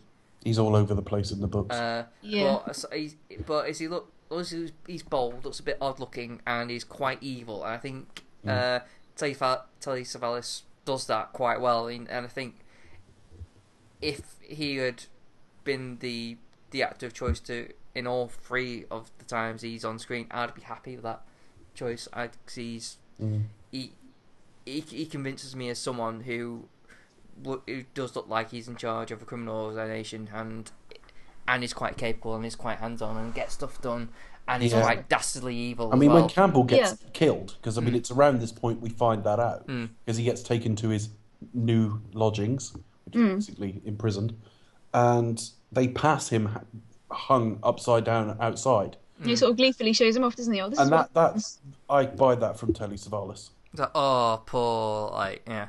yeah. Um, and it's the way he's smoking his cigarette as well. I've not seen Blofeld smoke. No, it's very weird how he, he- holds a cigarette. It's Yeah. very odd.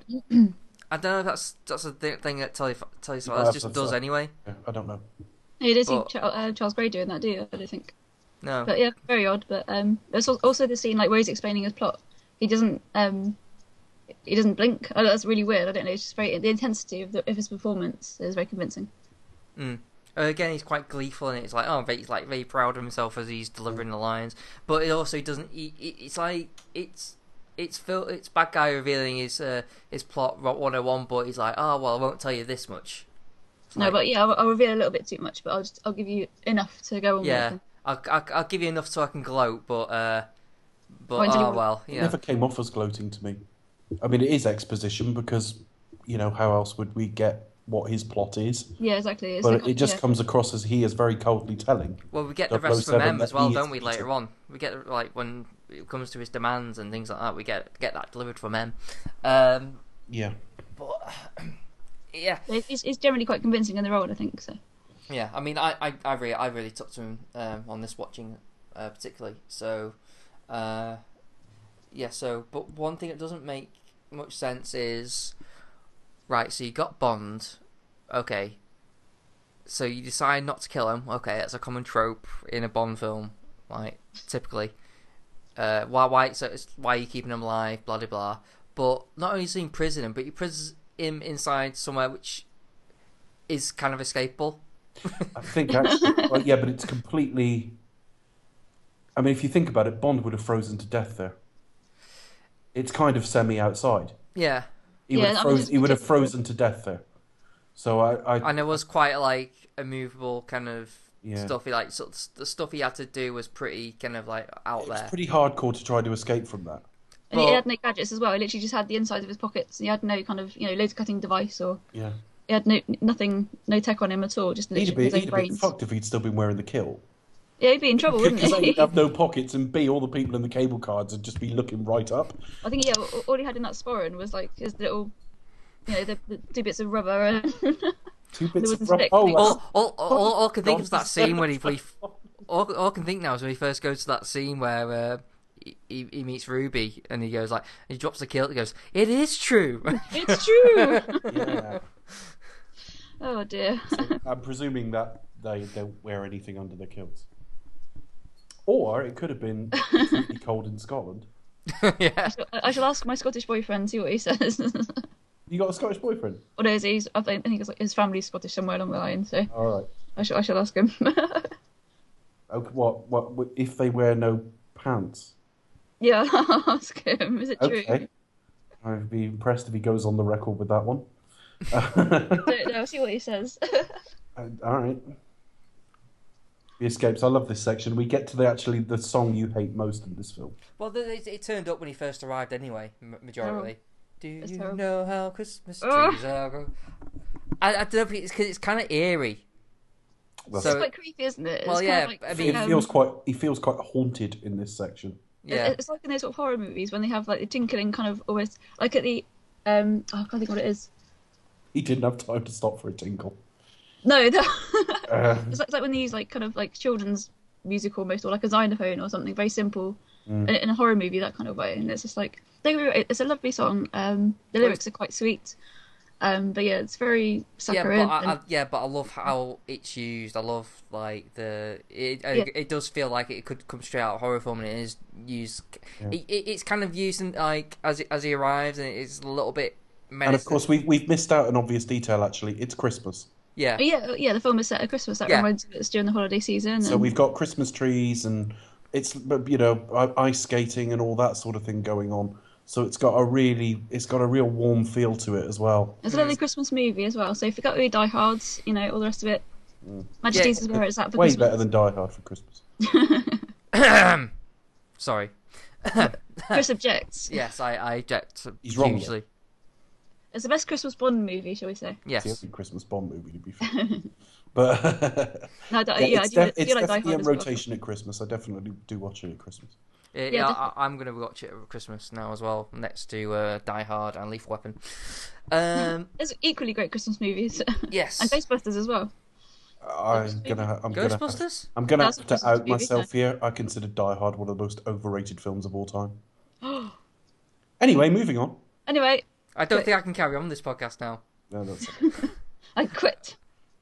Like, yeah, it's because uh, Die Hard's. I I always name Die Hard my my favorite film. Do you? Yeah. Yeah, Good job. yeah. All right. Good choice. Good choice. Thank Carry you, thank you, Becky. You can I- you, you, you can stay on the podcast. No, I don't get thrown to the sharks with lasers on there. no. Well, to be fair, you are host anyway, so I'm. Oh. Dave, you can go. I'm kidding. I'm kidding. Uh, I'm all right, joking. bud. Bye. I, right, I quit. But anyway, yeah. So it is set at Christmas, which gives it a certain feel all of its own as well. Yeah, which again, it's like it, it don't have this in a Bond film either. Um, But yeah, so basically from from basically when he gets escapes from the uh, the the, the layer, should we speak? Should we speak? It, it's pretty much all action all the way now. After having like a substantial quite a lot of plot, it's it comes pretty much like a chase film.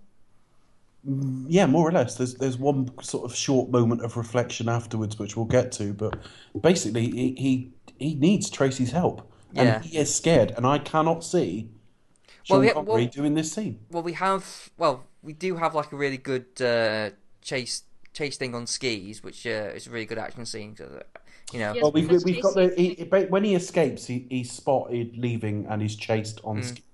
Then Yeah. he gets to the uh, he gets to the village where Tracy is aware that Bond is in the area, so she's got that from her father and is there, basically hanging around hoping to bump into Bond. Yeah. And it does sell you that it's a small enough little village that that's feasible. Yeah, they're going to see each other Um, eventually. Yeah, and then basically they get to her car, the Cougar, The cougar. Cougar. and it's a car chase, including some stock snow-based stock car racing. And That's it's a really quite gripping scene as well. yeah, it's quite a fun little thing to have. Also, the last time we see uh, Irma Bunt, um, as she kind of well, no, do, No, do, we, do no, see, no, we do see her again. oh, we do see her again, yes. Uh, but for majority of the rest of the film, she kind of wanders off the out of the car, and then like we, th- we, we think she might have died because the car explodes, and we go ah. Um, Yeah. But, But no, you never know. We see her it's again. never maybe. it's never confirmed. Um, No. but well, it does get confirmed later on. but but Might then, she may come back. You never yeah, know. but the, just to go back to the Christmas tree song. There was a really nice uh, bit when when Bond's kind of like ch- like chasing like going through the crowds at the Christmas market, almost like the bit in Thunderball. Uh, in that, Well, that yeah. festival thing, but uh, there's a there's a bit where the, that song's going on, and the, there's a guy in a really scary polar bear kind of Yeah, it's very creepy, costume. isn't it? It's like it's it's like Bond actually go, oh my fucking god, that scared the shit got out of it. juxtaposition of like a really nice sort of. And then it's like this laughing afterwards. It's kind of like, which kind of just It- stays. it's creepy. It's Yeah. only for about 30 seconds, but for 30 seconds, it's a horror film. It's terrifying, isn't it? Yeah. And and you think that you still hear it long after he's gone. It's like it's still like after he's kind of got, you still hear laughter, laughter in the background. It's like oh my god, like crazy guy. Um, I think it's one of the on the on the soundtrack. I think it's one of the last songs on the soundtrack, and it's like oh creepy. we get to obviously they, they make their escape by car. Uh, we've got the sort of stock car sequence as we talked about, and then they get to a sort of quiet scene at a bar a barn, and we've only ever really had a sequence like this once afterwards in Bond history. We see it again in Casino Royale, where he's on the beach talking about giving it all up and wants to keep his soul intact and wants to be with her and he loves her. And we get the we get the we get this film's version of that scene. of the scene where he pops the question Yeah, yeah. Mm-hmm. yeah. to the beautiful tune of uh, "We Have All the Time in the World" again, which kind of breaks out quite regularly when they're together. Yeah. Yeah, it's a kind of it's their theme, isn't it? Really, it kind of adds to the sort of romantic tone and, and the kind of the way it's filmed as well, with the kind of the soft, like Vaseline almost. Yeah, I mean, uh, we we haven't had it confirmed whether he needed Vaseline, no, it didn't- like the soft lighting and you know the very soft focus. but they did have a role in the hay, literally. Quite literally. And then they take off. So yes, basically, they're at this point they they agree to marry. Yeah. And the film completely sells it, and and the fact that he was literally putting it about at Piz Gloria only twenty minutes ago is effectively not only forgotten, but it's sold to us as well. That that was that was one thing he had to do. Tracy's back; she saved his life, and this is now the woman he wants to be with.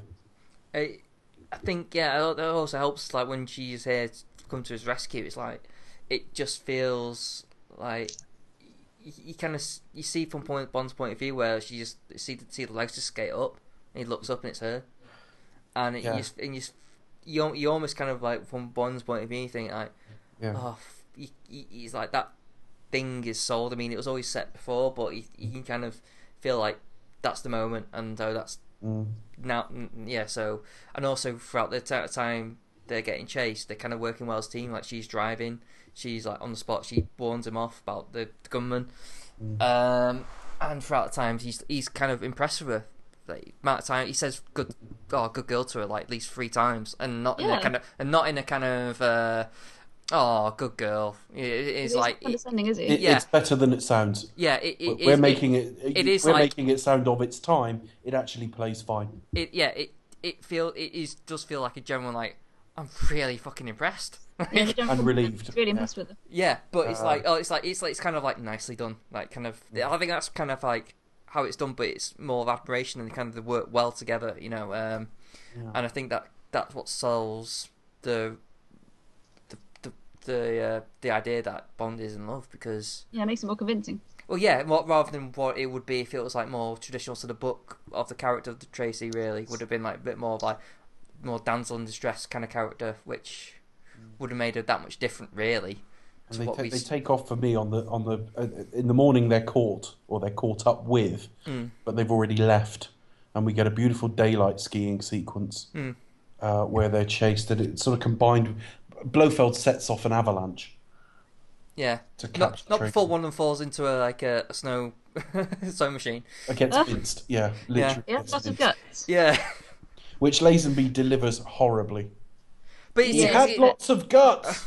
Yeah. Thanks.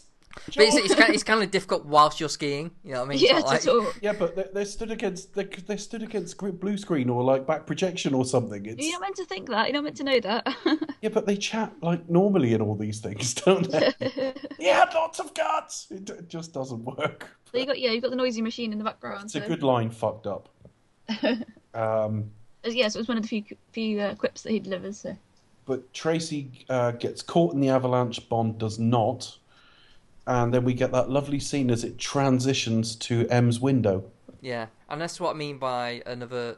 This film differs in style greatly Mm. because you never see that in like a Connery. You you never see it since. You, Never- you're seeing him looking out the window and Yeah. thinking, and that's what's in his head. Mm. And it's done as an effective transition as well. Um, also, but it, it does add another thing of like a stupid Blofeld thing to do. It's like you, you make a big avalanche, right? And Mm. you go like, well, that buries James Bond. Oh look, there's that girl she was with. Let's get her out because there's no chance Bond might have not survived that as well if she has. You know what I mean? Well, I It- don't even know it just she makes it just honest with like you. it's like are you not going to do like just a routine search Well, just yeah, to but make by sure? that point, hang on a minute. By that point, they're going to give in to him. They are going to give in to him because he's in M's office and he's saying, "We've got to go back. We owe this woman a debt." Oh yeah, yeah, I know, know that, but that, I'm, I'm talking about at the time of the avalanche, uh, like when, when he- And um, it, M refuses. They're going to give in. They're going to grant him the title. Mm. Um, and so again, he, he needs to go rogue. you're rogue the again. Rogue. Uh, but the thing is, though, like I, I think it's kind of clever because I think it, over this time Blofeld's not asking for money, so it comes a lot more like, uh, if we just, yeah, it's not really. It's something we can, if we just go like, yeah, okay, then He's, we're just going to give him a trinket, really. yeah, Yeah, I, I mean, it's the plot driving this is not the most. Blofeld's plot is actually really cool. mm. It's His quite demands less it? so. Like if he doesn't get given the title, he's going to go go ahead with the you know systematic disintegration He's of basically going to kill uh, strains of cereal and livestock. Yeah, pretty much. It's terrible. And then obviously, they, you know, what they don't know is that you know, regardless of who's given the title, he's programmed these angels of death to do it anyway. And you think, oh my god, it's terrifying. Yeah, like Joanna Lumley's going to set it off on the set of Absolutely Fabulous. You, later.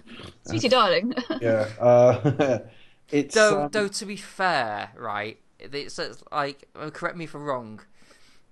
In that, again, a little bit stupid. Okay, so like, all right, if you don't do it, right, we'll grant you immunity for your past crimes. Okay, and then Yeah. he, and he commits like a, a fresh crime, a grand fresh crime. It's like, well, no, you want it now. 'cause You got. yeah. I mean, I'm not sure how it works. yeah, You know, but Yeah. I'm pretty sure like that it, means it, it, basically they're going to accede to his demands. So Yeah. they're, they're not going to say we grant you immunity, but all for this, all but this one. You know, I don't think. Yeah, goes very they, they capitulate. But they're going to they're going to give in.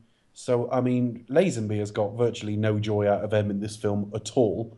So he goes to Draco, who is well funded, well connected, and well and, motivated. and they stage a fun. I mean, I talk about comparatively not being an action fan. All I mean by that is I love good action, but when a film just stops telling a story and just does action for the last third of its storyline, I tend to get a bit bored. The attack on Piz Gloria is, pardon the pun, glorious. I think it's, It's phenomenal. fantastic. It's, yeah, I say it. Phenomenal. Best action sequence to this point in the series. and it's the first time we actually hear the proper James um, James Bond theme tune. It is, yes, Yes, definitely. is. Yeah, when they start the siege on Piz Gloria. Yeah, it's it's a fantastic siege. You've got you've got Lazenby sliding along the floor, firing a machine gun. I know that. up that, that- front. yeah, That's so cool. Doesn't make a lot of sense, but is fantastic. I know. I, so always- I always think of that when uh, I think uh, think of Lazenby. That that's like his cool moment where he's just sliding along the ice, firing his machine. something gun. like that Daniel Craig would do, you know, it's that kind of really cool stunt. Craig would do that, yeah. Yeah. Like, yeah, I could definitely see him doing that sort of stunt. It's just Um, so cool. But the whole thing, I mean, they're, they're in a beautiful location. The armed guards have kind of a uniform, so it's got a visual shorthand that's quite easy. The sun is starting to set, so you've got like an orange sky. Quite dramatic, isn't You've it? got a mixture of the bomb music and the um, On Her Majesty's Secret Service theme, and it's just fantastic. And they go in really committed. They they ju- I know that sounds Literally daft, all guns blazing. Yeah, exactly. There's no fucking about. They, they storm the place. And what also I kind of like is when the James Bond theme is is playing. It's kind of an odd thing, but it's kind of played moreover with the fight that Tracy has with the uh, the the bald-headed thug. Yes. uh, which is Yeah. it, it, it, like the focus it is on that. I mean, yeah, you got all the the siege happening, but it's not really Bond doing his stuff. It's Yeah. actually because it actually like, it actually ends when she when she actually gets him killed. It's like oh, it's like oh that's a bit odd. James Bond a, themed. yeah, it's just a great scene, and and it's it's cut expertly. Mm. We uh, talking of which, this is the first contribution to the series of John Glen. Uh, John Glen directed a lot of the sort of skiing scenes and so on. He was second unit director, but he was also the editor on this film, Mm. and he went on and directed every '80s entry to this series. He did, yeah, five in a row, didn't he? I think. Yeah, two of which, uh, at least two of which, we're all very fond of, maybe arguably more. Um, yeah, it's just it's just expertly cut as well. I mean, I'm I'm, I'm no film student, but every time you feel, let's see what's going on there, we cut there. It, it, it's it's really really well put together. It's a fantastic scene. And Uh, That's why, yeah, the choppy editing kind of really helps because this this film stands out as a lot of hardcore Bond fans, um, as like the number one film, or at least in the top five. And I think the choppy It's editing. divisive. There'll be people who rank it near the bottom, but Oh no, definitely, exactly. It's, It it's a Marmite movie, isn't it? Yeah, it depends. it's- How, if you have a problem with Lazenby, and I mean a real problem with Lazenby, you tend to have a problem with this film. Sure. well, you would That's do my- because it's the only film he's done.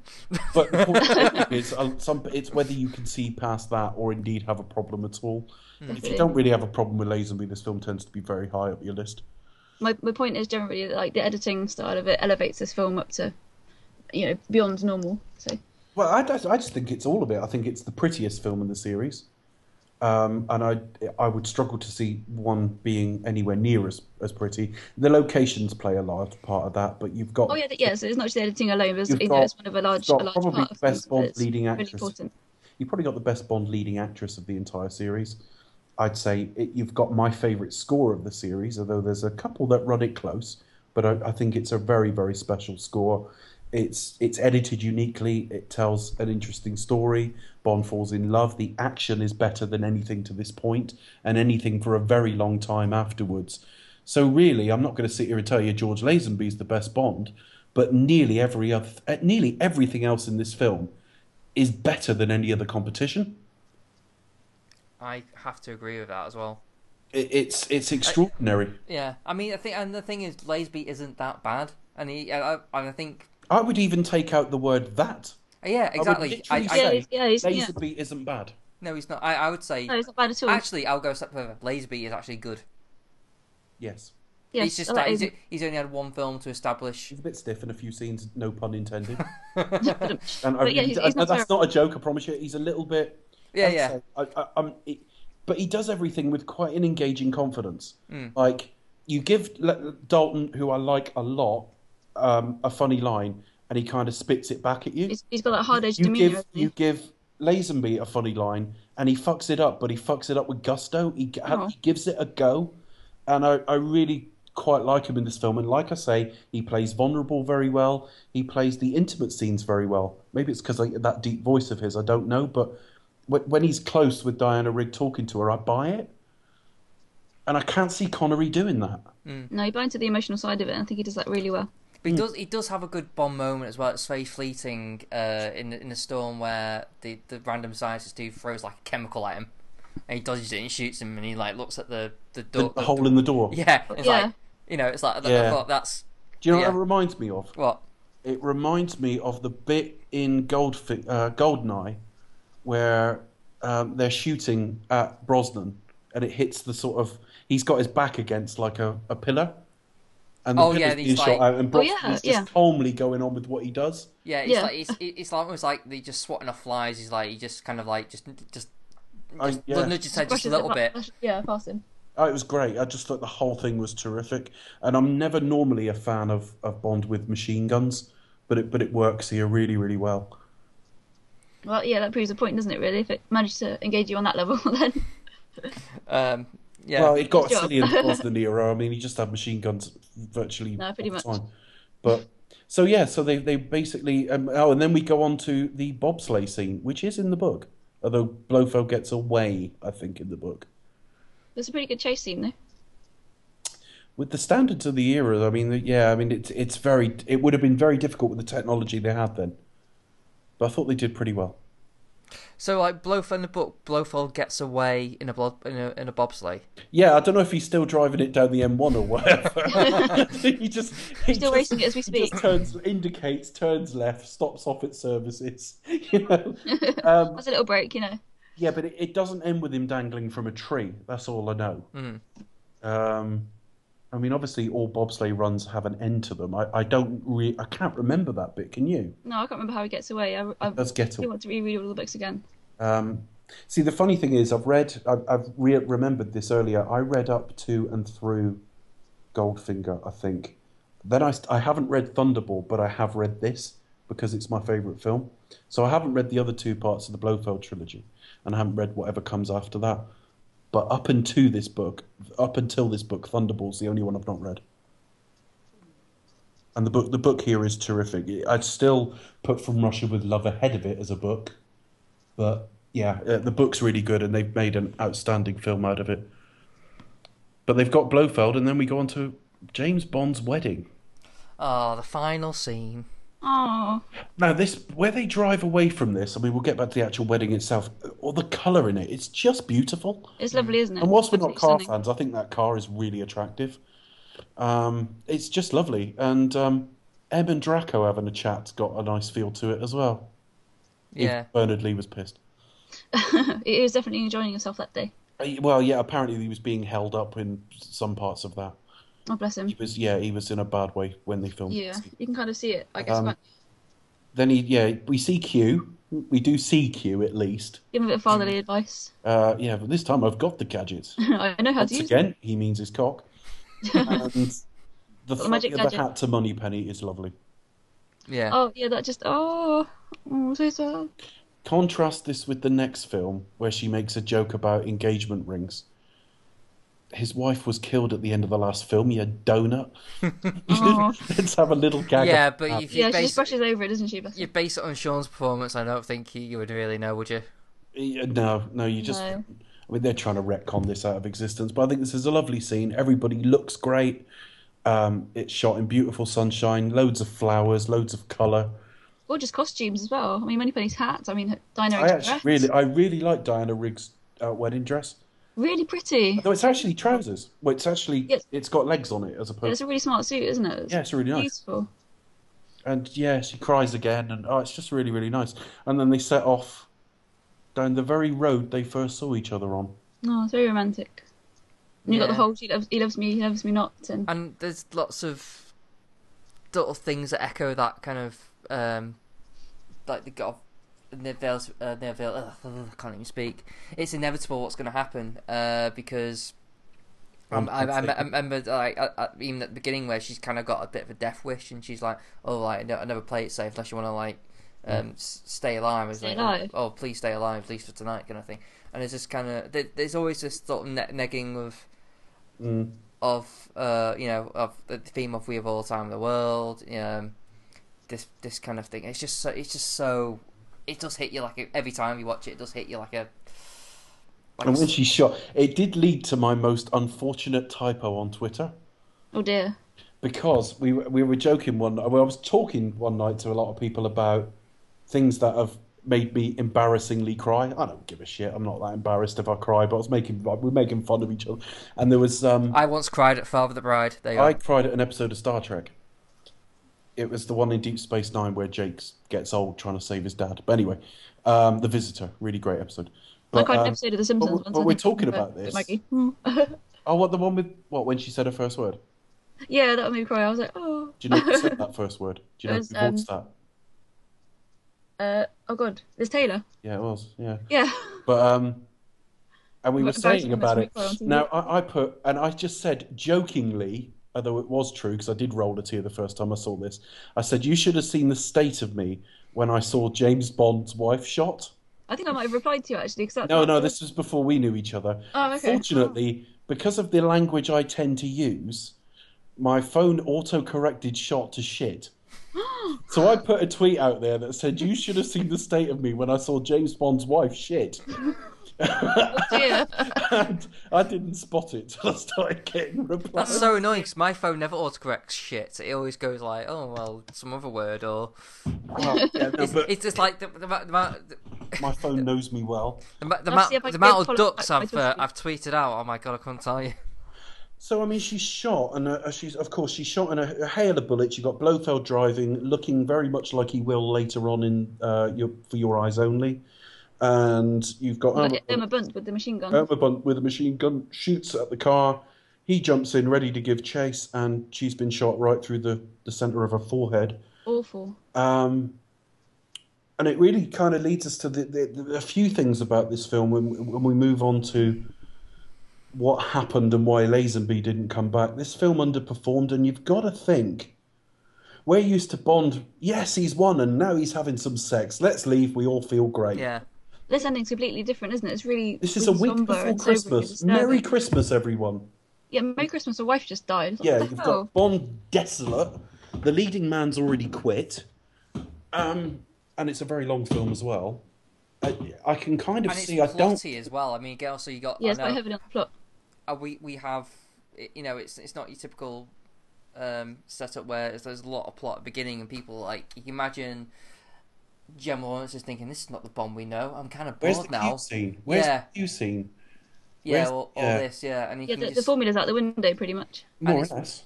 and it's pretty and it's it's pretty much like a, a- like a knee jerk reaction that people have sadly, which is like, "Oh, this is something different." No, I want the same. I want the same shit I've had before. You This know, is why so many people hated Daniel Craig. He was like, oh, he's, he's not Bond. Rah, rah, rah. I know. like, oh, Yeah, but he Grumble, turned grumble, grumble. he turned a majority of those people round instantly. yeah, to be fair to him, yeah, but- to be fair. I, I think I'm a Daniel you get, fan. you get some of this with Dalton though. You do get Mm. for for a lot of casual viewers, Dalton is kind of that weird mistake between Roger Moore and Pierce Brosnan. His No, films did comparatively do that well, No. and you know they, they tend to be left out of the rotation of films comparatively a bit more. Uh, Sure. th- this film suffered that for years. Not only that, um, was it American TV or am I getting that confused with The Godfather? Because The Godfather got re-edited for television. And I've got a feeling this one did too. And you Oh, end yeah, I wouldn't be surprised. There's quite a lot of sex and violence in diff- one movie. yeah, but not just an edit, a fundamental recut of the film. Oh god. With it, it, when you look at The Godfather, happy ending? version that was put on. TV, what, the- what the scene in the car with Draco? it finishes off. I feel much more relaxed now. Thanks, guys. And credits. No, yeah, I, I didn't know about that. Um, Um, the yeah, it was recut. I believe there was some narration on it. I've not looked into that story too much, but I know it damaged the film's reputation even Oh, more. God. I mean, Like, with like Godfather got a chronological. died on the way home to his home planet. The, the Godfather on TV had a chronological re-edit around 19. yeah, it, was basically like the first two films, but told in, In- in time order. order. Um, with Ah, all the deleted scenes put back in. And there's Yeah. one just to dive. We, we haven't tangented enough tonight, so we're going to go off on one now. Just the um, the Godfather. There's one deleted scene that I cannot believe they cut out, and it's the scene where um, obviously Apollonia, Michael's first wife, gets blown up in a car. Later in the film, and I believe it's in the sequel, so it's a whole like couple of years later, much further on in their lives, they identify one of the bo- the bodyguard who let that happen, and he's he's moved to America and he's working in like a pizza parlor or something like that, and they blow his car up as revenge, and it's key because it's Michael never lets these things linger. He, No. he will always get revenge, and of course it's cut out, but it is in that theatrical re-edit, that, that re-edit they did. But yeah, this film suffered from that as well. You've also got, as I say, it's Christmas time, and it's not a feel-good ending. No, it's not your happy Christmassy ending, is it? It's not like Goldfinger, which a lot of people, I- I imagine, are looking for. And of course, you've got the whole business around Lazenby, which we really have to talk about before we, we go tonight. Uh, Lazenby quits. Um, there's a long back and forth on this, and it's very difficult to know what to believe. Did you read the article um, earlier, Becca, about Lazenby? Oh yeah, no, yeah, I had a look. It's quite an interesting story. I Um, don't know if it's true. That's the only problem. No, that's it. I couldn't tell you. I think um, is it part of it's mentioned in the um, Everything or Nothing documentary as well, isn't it?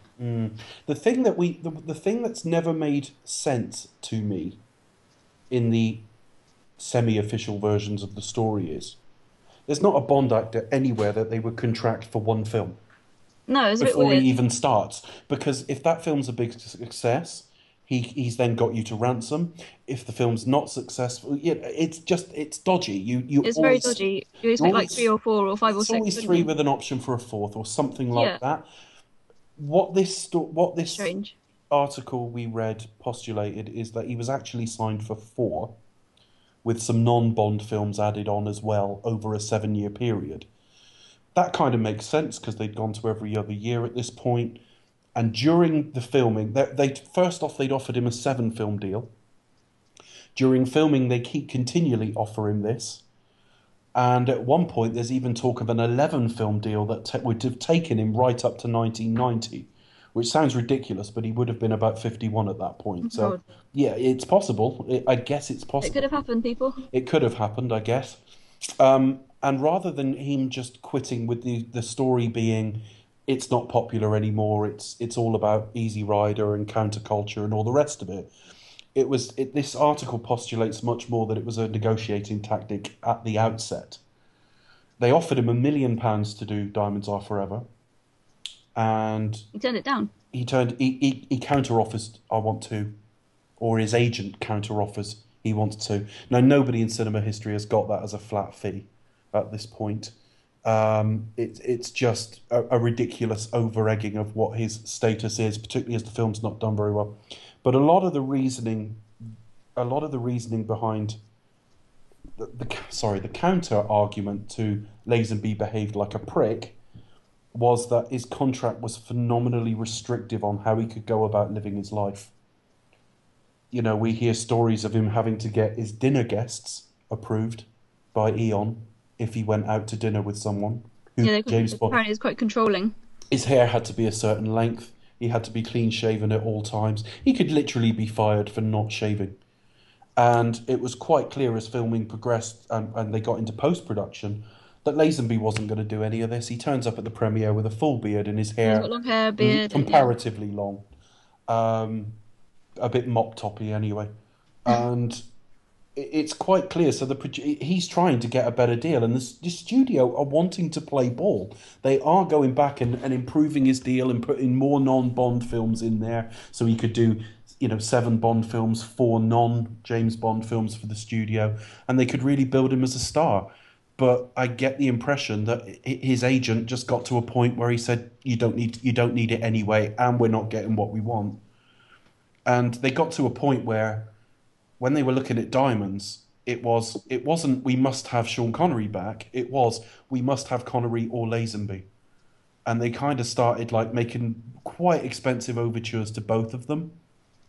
and hence we had John Gavin ends up getting contracted. But this article again, I can't vouch for its authenticity. We know John Gavin was contracted, but in this version, he's paid half a million dollars, and he's told it up front. There's a very similar story about uh, the Untouchables a few later, a few years later with Bob Hoskins, where they're told you can keep this money regardless. If we can't get these one of these people, you're James Bond.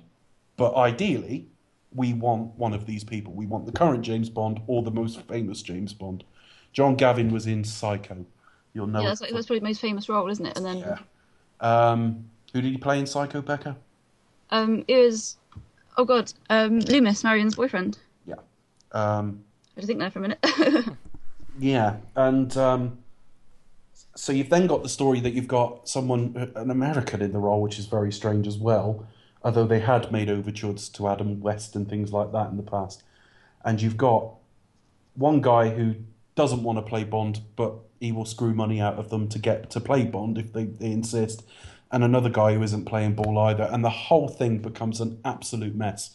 And before the film is even released, it's definite. Lazenby has quit. They continue to talk to him.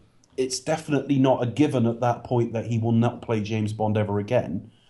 But as far as the public are concerned, a film's coming out that is going to be very long. Word of mouth will probably leak a downbeat ending quite quickly.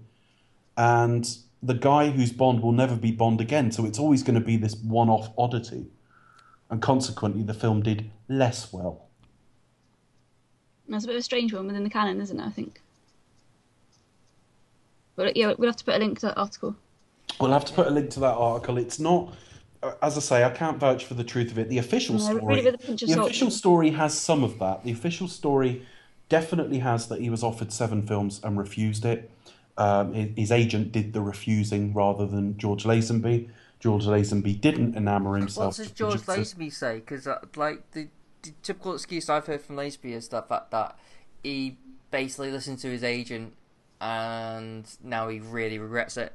But Um, yeah, but the Yeah, he announcement that he wasn't. himself, did he? Yeah, but the announcement he wasn't going to be Bond anymore came from his agent without Lazenby even knowing that was coming out. Um, now, that's not to say they didn't talk about it or agree it, but he was kind of at the whim of this guy, it appears. It's right up there with Decca turning down the Beatles as shit Oh, decisions biggest go. mistake of their life. It, it, it really is a crazy decision um, because the uh, and Eon panicked and uh, to a degree as well because oh more United artists I think but they were willing to have Lazenby back. This story that the film tanked, therefore they get rid of Peter Hunt. They get rid of. That's not quite true, but certainly they want they they. I think I think if Diamonds had been made with Lazenby, I think it might still have been Guy Hamilton. I think they wanted to go back to something tried and trusted when their films were on the up in box office terms. Um, so is that why Peter Hunt didn't come back? Because basically the studio went right. Well, we're not going to get you back because this flopped. I mean, well, Peter Hunt had to work very hard to get into the director's chair in the first place. Mm. Yeah, he fought quite hard, didn't he? Yeah, Terence Young was never going to come back. Um, so uh, you can see why they've gone back to Guy Hamilton. And in early drafts, there's talk of it being. I mean, we'll talk more about this next week, but it could have been Goldfinger again, effectively. Goldfinger. Easily, yeah. You've got Shirley Bassey back next week. You've got Guy Hamilton back next week. You've got Sean Connery back next week. His sort of frothy tone. It, and and it's it does strike of a of a studio worrying about the fail the falling of Again, it's like, don't worry, guys. You know, Yeah, the- no guns Yeah. here. Don't worry. and it and it marks the point where the Bond series stops innovating. It, it it starts. To, I mean, next week we see it try to recall itself by basically doing a, a pale version of Goldfinger, and Yeah, the you've weeks got, like, that most follow, innovative film followed by the least innovative film.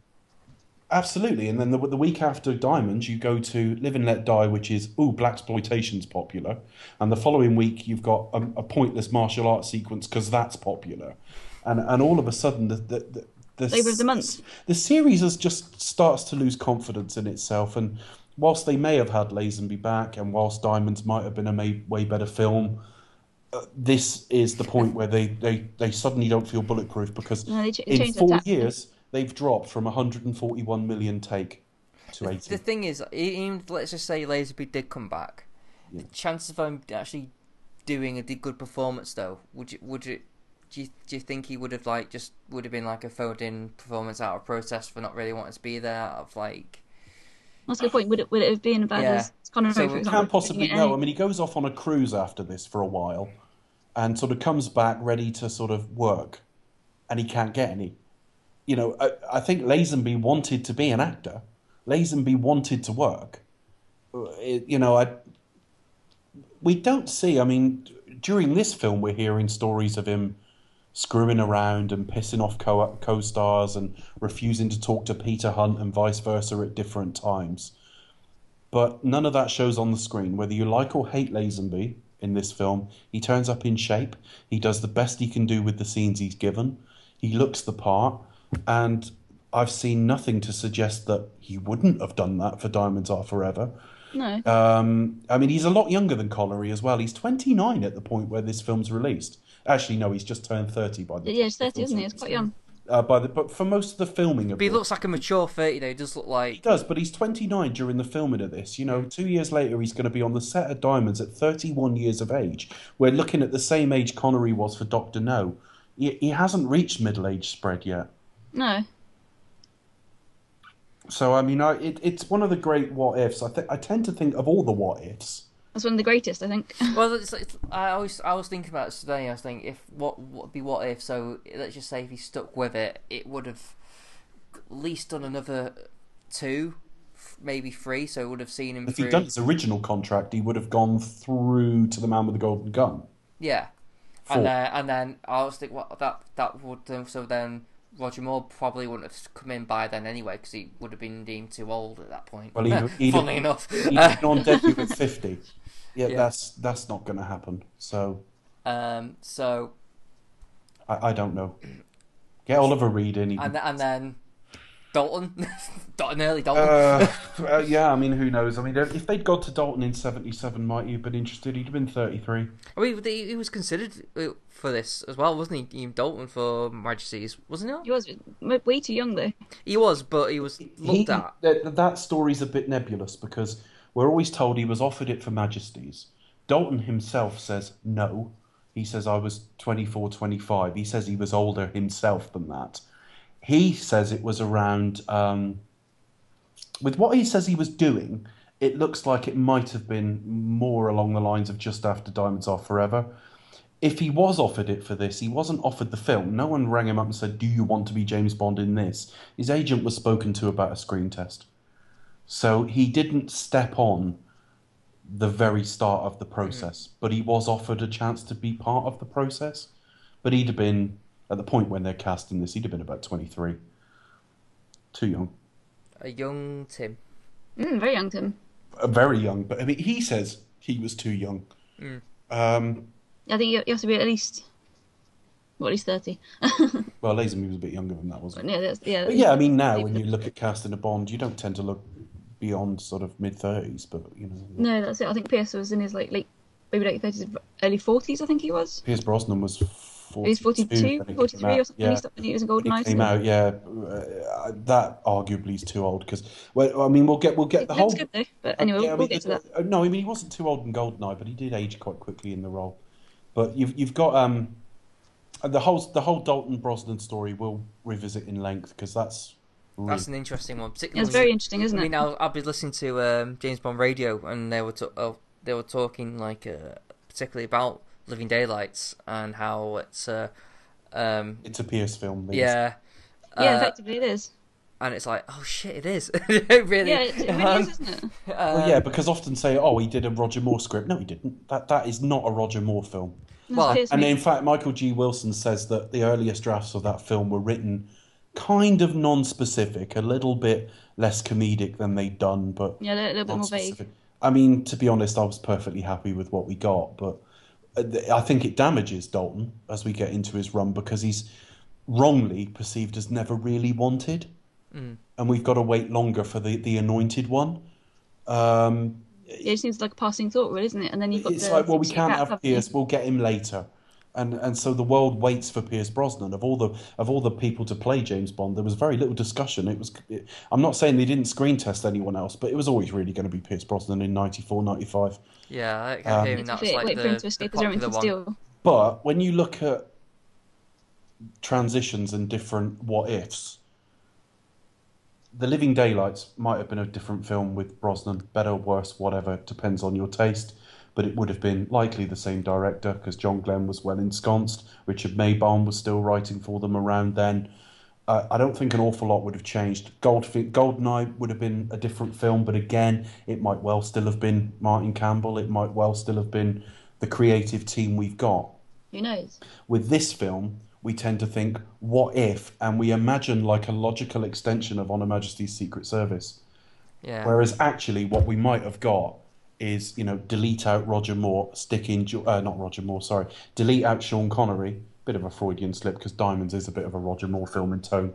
It is in tone, yeah. Delete much. in, uh, delete out Sean Connery, plonk in George Lazenby, and it's effectively the same film. That is more likely to have been what we'd have got because this film it didn't tank. It was still a success. I think it was the fifth biggest at the world by worldwide box office at the that year. That's from memory. That may not be correct, um, but it was still a sizable hit.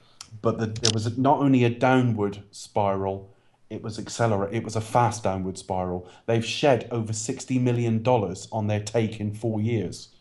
So I, I just don't think they would have handed the keys straight back to Peter Hunt and said, "Have another go, make the same film again." They may have taken Lazenby, but I just think we would have ended up with largely the film we got in 1971. It's a shame, though, isn't it? There's a real Well, shame. is it a shame? We'll find out next week well, because we might love it. God, we're not going to to love it. it. But we're not. We're not. We're really not. No. I'm, I'm, I'm quite happy to get to stuff like Live and Let Die for everything I've said. But Diamonds Are Forever is the fag end of an era of a man who doesn't want to be there. And if you watch extras on, uh, you know, ahead of when we rec- when we release this next week, you know, uh, when you're listening to this, anyone listening to this, you know, if you've got the extras, go listen to like the extras on on Diamonds Are Forever, particularly on the Blu-ray, because you've got a period interview with Sean Connery at the time. He looks fat comparatively. I mean, by my standards, he's We spend a lot of time dissing Sean Connery's appearance, don't He- we? but he doesn't look ready for it. He doesn't look No, fit, and his attitude stinks. He's talking about how they've basically got him back because of the failure of the last one, and he's talking about he knows what money means to him now. And when they ask him about reading the books, he's read a couple, but and the Yeah, he attitude just stinks, and he screws them out of an enormous amount of money, um, just to kind of prove a point. It seems. Yeah, he charges like the highest ever, doesn't he? So, Yeah, but the thing that the detail that gets missed there is, um, because everyone says, yeah, but he gave it to charity. Well, yeah, on the one hand, that could well be rubbing the producers' noses in it, yeah, exactly. but also he was on points as well. Uh, Sean Connery took home over six million for that film. He only gave the one and a quarter to one point two to charity. yeah, it's charity. So, So he still took home mega bucks by the standards of that era to star in a very, very tired film.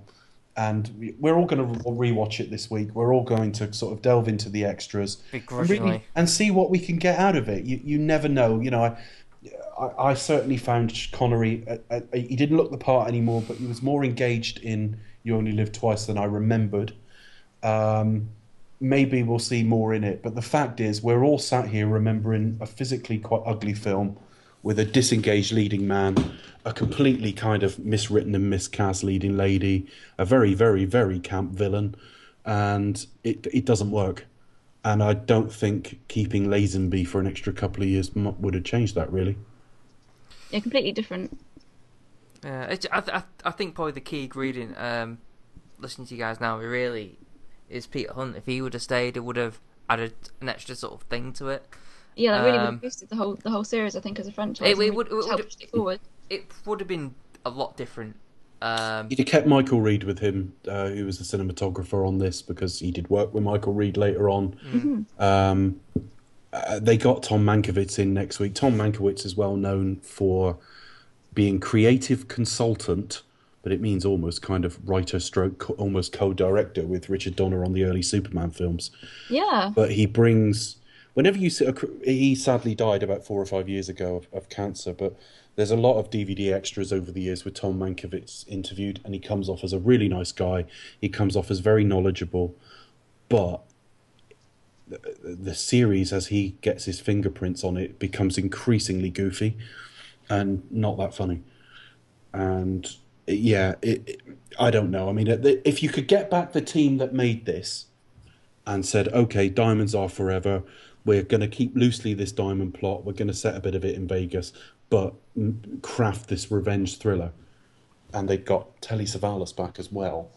That would have been terrific. It would have been twice the film, either. Um, yeah, it, unfortunately, they go for some really strange. Because I don't like Tiffany Case very much.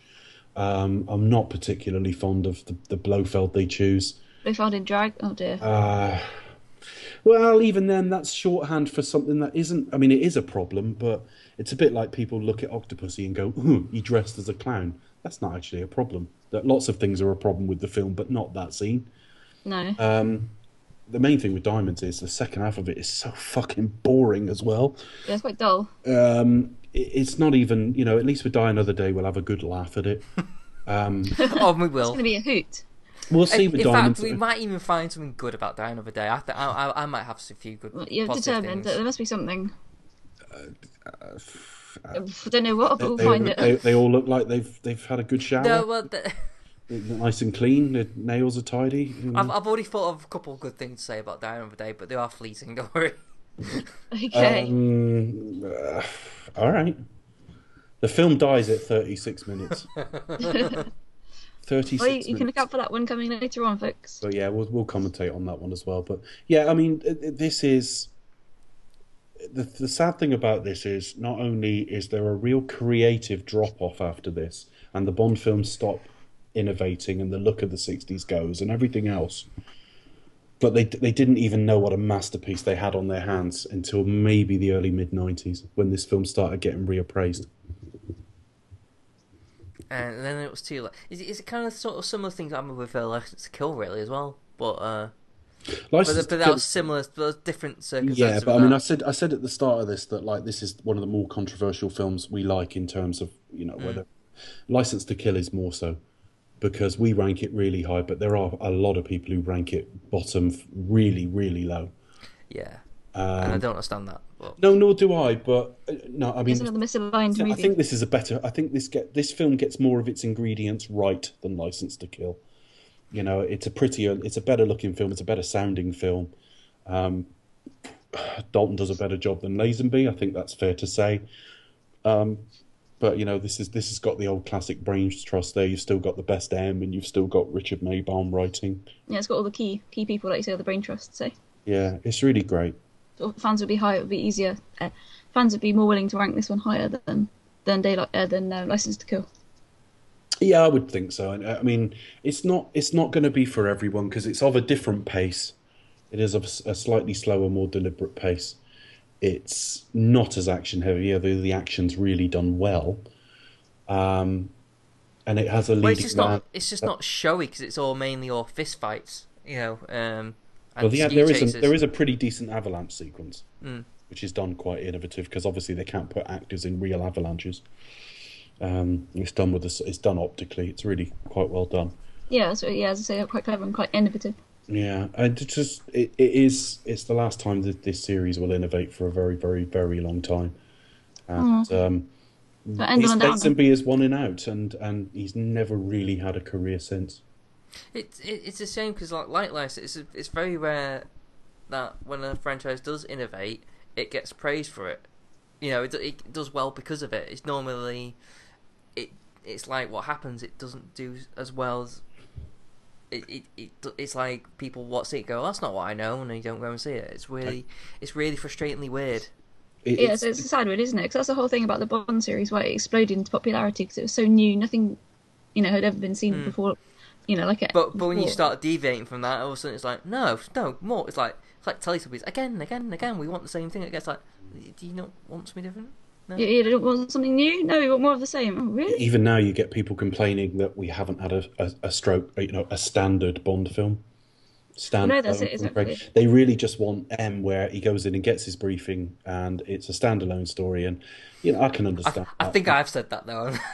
Well, Yeah, I think we're all a bit guilty of that. so- yeah, but all I'm saying is that we don't always appreciate what we have, and No, exactly. I think we're so lucky. Like with you this know, film. I, whilst I think Craig is more like Connery than Dalton, I think Dalton's closest equivalent is Craig. Though there's no one else that's anything like Dalton, and I mean Craig is proof that, that Dalton wasn't Dalton was ahead of his time, Oh, definitely, Yeah. easily. and uh, That's why Craig is like the right pick that we have now. this was this was ahead of its time. for sure. and by the time the 90s rolled round and people were sort of looking at this on home release in its proper format um, it started to it started to be reappraised there's still people who can't stand it but it tops a lot of lists Yeah, I don't understand those people who can't. I, I, I, No. I, I can understand maybe at the time, you know, but looking at this now, because it's just Yeah, you can't think, oh, why? it's, just- you know? it's so good. It's just like everything. Pretty much like Dave says, like in, Appreciate it in, more. in every other aspect. It's like you know you have to be really picky to really mm. bag on it, and it's just like Yeah. As And- as I it's a Marmite movie, isn't Yeah. it? It does divide fans. Like Well, even fans. I, I'd go as far as say the people who don't like it pretty much got the the fingers in their ears, going no no no no not listening not listening not listening. It's like well you Mm. know, it's Yeah. just you know, It's sake, amazing. You know. Why, why can't you see that? yeah. In fact, if, Yeah. in, in fact, like what watching, uh, I watched a few Bond films now, and I think I've, I think I've caught a little bit of um, of Casino Royale, and I watched uh, Quantum of Solace, and I've got, I, th- I, I think Craig might be edging my favorite Bond now. I, I, I don't know what it is. I, I, I think I, I think he's actually better than Connery. I know I- it's I it's a it's a that- bold thing to say. there are scenes where he is more Fleming Bond than, I, I just I just think he's more alive yeah in his performance. yeah, he's not phoning in the the role, is he? And he's definitely Yeah. got more of the Fleming I mean, to him. whether you like or hate um, Pierce Brosnan, for example, as I say, as I said earlier in this, we, we, we look at Lazenby like, well, he wasn't an actor. Well, I don't think I, I've seen some films, particularly outside of the Bond franchise, where uh, Brosnan's been really good, but in a lot of his films, he was a bit of a clothes horse. You know, Yeah, there's some films where he wasn't great either. it was a model in the role, you know, effectively. I mean, and and I'm not saying he can't act. I'm I'm saying the Bond, the Bond films never really drew it out of him, and except in a couple of places and, and one performance in particular. But as I say, I, I don't see. And, and you look at you know Roger Moore. Roger Moore, uh, yeah, okay, he's got plenty of gravitas. He's he's got good comic timing. All of those sorts of things. But I mean, he is basically a raised eyebrow and smell the fart acting. I mean, he is. There's scenes where he looks a bit concerned about something and he just sort of furrows his brow a bit. He's got two expressions. Eyebrow acting. To Yeah. to be to be fair, both on Brosnan and Moore, Yeah. uh, they are product of the films they were given. Have they? You know, I mean, Yeah, products of their bo- time, bo- sure. both. I think I'm, both. I'm actually all- not. all- Yeah, but I'm not meaning to rag on them, Chris. That's- Yeah, what I'm okay. trying No. to say is, if you start ragging on Bro- um, Lazenby for certain things, well, it, it's not like we had Laurence Olivier, then Alec Guinness, then George Lazenby, then Kenneth Branagh. Yeah. You know what I mean? It's not, Yeah. it didn't quite work like that. No. That he's not surrounded by a bunch of real acting heavyweights. Ooh, no, I'm kidding. Yes. Um, Fair enough. Yeah, and, and again, I think it's just like an action uh, reaction to, oh, this is different, and oh, we only did one. Oh, uh, it must be rubbish. And then And of course, he always put in his trailer. really. The trailer for the film is "My name is Bond," and that's like one of the worst line deliveries in the entire film. So immediately, Bad it's like you know, and then you think, "Hang on a minute," and everyone forgets as well that the single worst Bond James Bond delivery is coming next week. But Oh, that's all. but he did the one in Doctor No, which was brilliant, and the one in Goldfinger that was brilliant. And people tend to pick on Lazenby at his worst, and then Connery and the ones they like it at their best. Uh, It's it's it's funny because I remember I think it was I, I was reading like uh, I, I think it was a film magazine called Neon. They had like this little um, booklets that you that you get. You know, sometimes like little like bonus little like Oh, yeah. best of things, and it was like this this huge little you know it was like this tiny little book, but it had like loads of like different pages on base on essentially like top 10 this no top 10 that top top 10 sci-fi or top 10 alien films top 10 um this kind of thing. It came to bond films. And you know what number one was? It... diamonds. What? Yeah. And it was like, oh, it's like, uh, sort of brought, it's like basically like such uh, bling surprise and, and brought in Bond into the seventies, this kind of wasn't thing.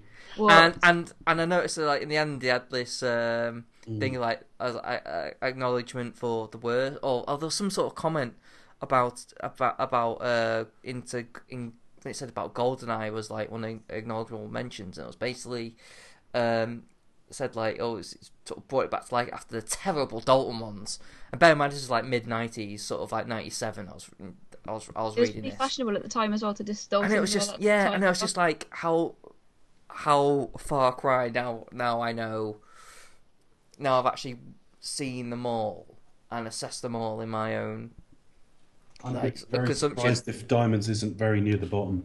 and yeah and how and, Yeah. and now I know how wrong that that list is like diamonds You know- seriously you, can- you can look back on it and laugh and go, really? I hope there's people listening who Diamonds is one of their favourites. We want to attract diverse opinion. This is only opinion.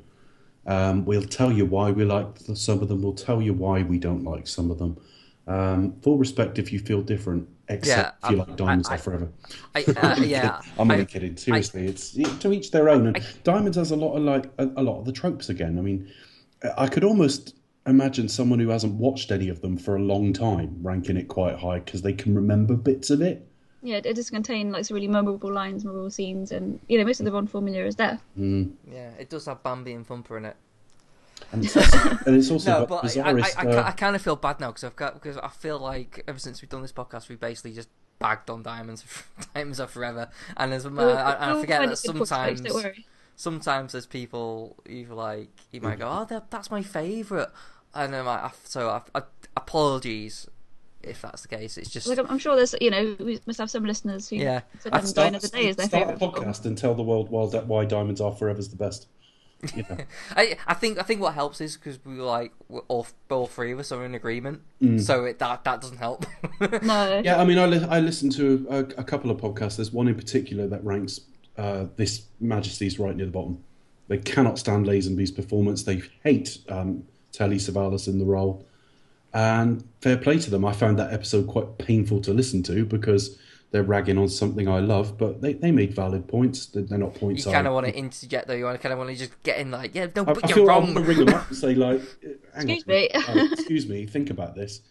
Um, but, you know, so yeah, everyone's different. Fair enough. this film's not overly showy either, so I can imagine it would slip under a few radars as well.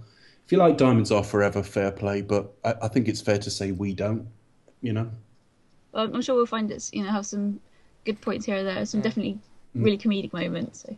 And and also there's the the Roger fans as well. I mean, some some people, uh, some Bond fans like Bond is Roger Moore, regardless of how he's written on the page, uh, from the traditional Fleming manner. But their their love affair for for the Bond films are You with don't Roger Moore. literally want the Fleming Bond, though. No, You want flavours of it. Because the Yeah. cinema, the, the, the book, the literary James Bond's fucking horrible. What, I mean, the, the, the um, I mean, I don't mean the books are horrible. I mean the man's horrible as a You know, protagonist. sort of racist, sexist, misogynist. Just awful. Really miserable and nasty about everything. It's quite brutal. Yeah, I just think like Craig echoes him in places.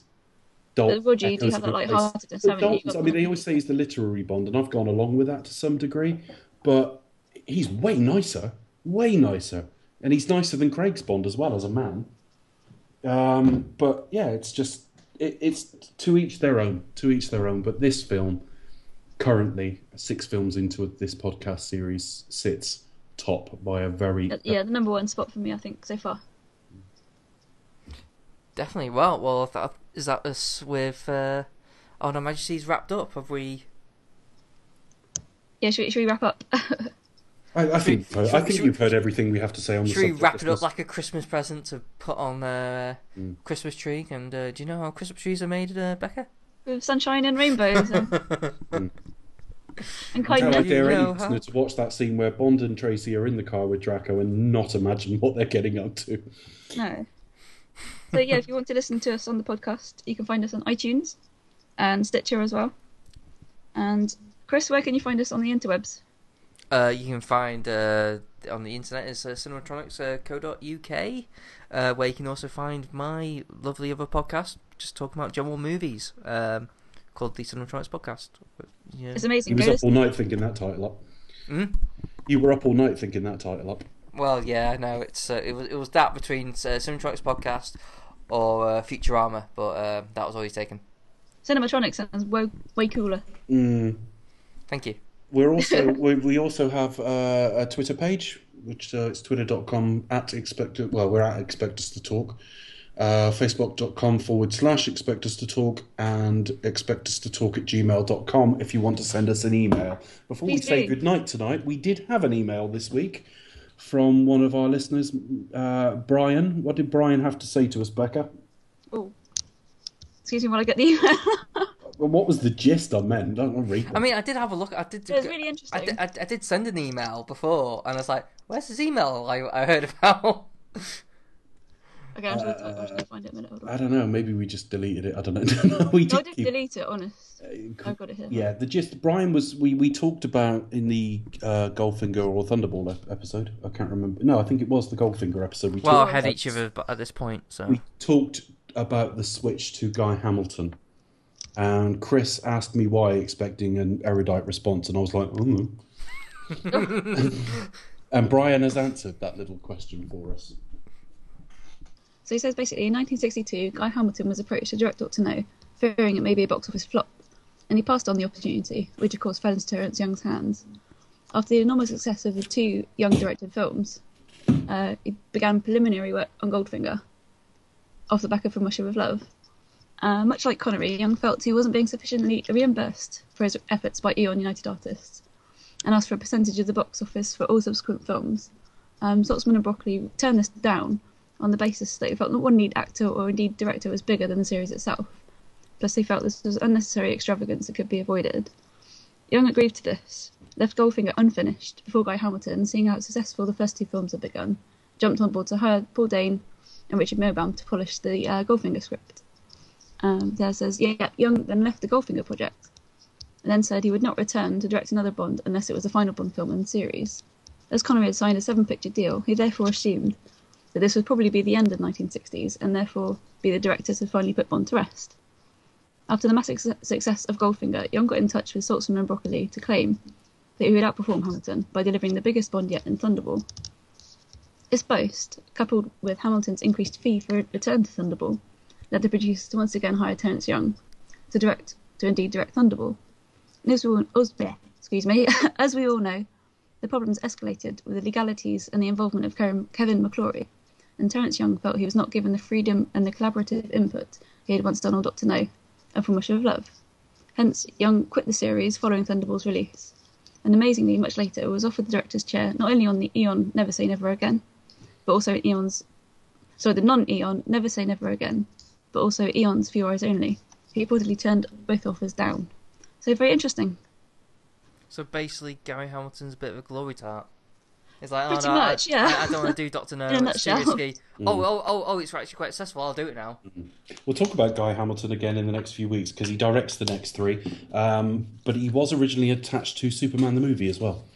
But we'll come to a little bit around that. Yeah, I'm kind of glad it about- was Very Donna. interesting, isn't it? Uh, yeah, they did some test footage that I've actually seen, and oh my god, yeah, we, we got off pretty well with um, we got off with Richard Donner. That's not what I meant. Uh, He got off with Dick. we got, Really? we got we got Dick off. His friends call him Dick. They do call him yeah, Dick. you hear that on the um, yeah, Dick, Dick Rebound, yeah, don't I think Donner's fine, but you know, I'd rather have like lamb and chicken. All right. I I- think we ought I- to leave it there. Do you know what? I- Chris? I like I'm a done for the mate. evening. What about you? Hmm? I'm done for the evening. What about you? Stick a fork in me, I'm done.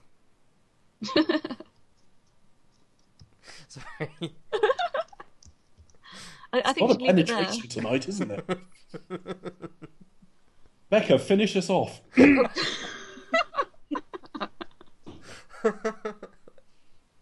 Well, you know what I mean. I'm just gonna go now. Otherwise I won't sleep. Oh dear. oh, yeah, quick bit. It was very rude, I think. So, That's all right. Chris will edit all that out, I'm sure. but um, yeah, that, that's probably like the cl- cleaner podcast. No, I won't. No. okay. Becca, what's up next? What's happening now? What's going on? Do you expect us to talk? We'll return with Diamonds Are Forever. Ugh. Ugh. You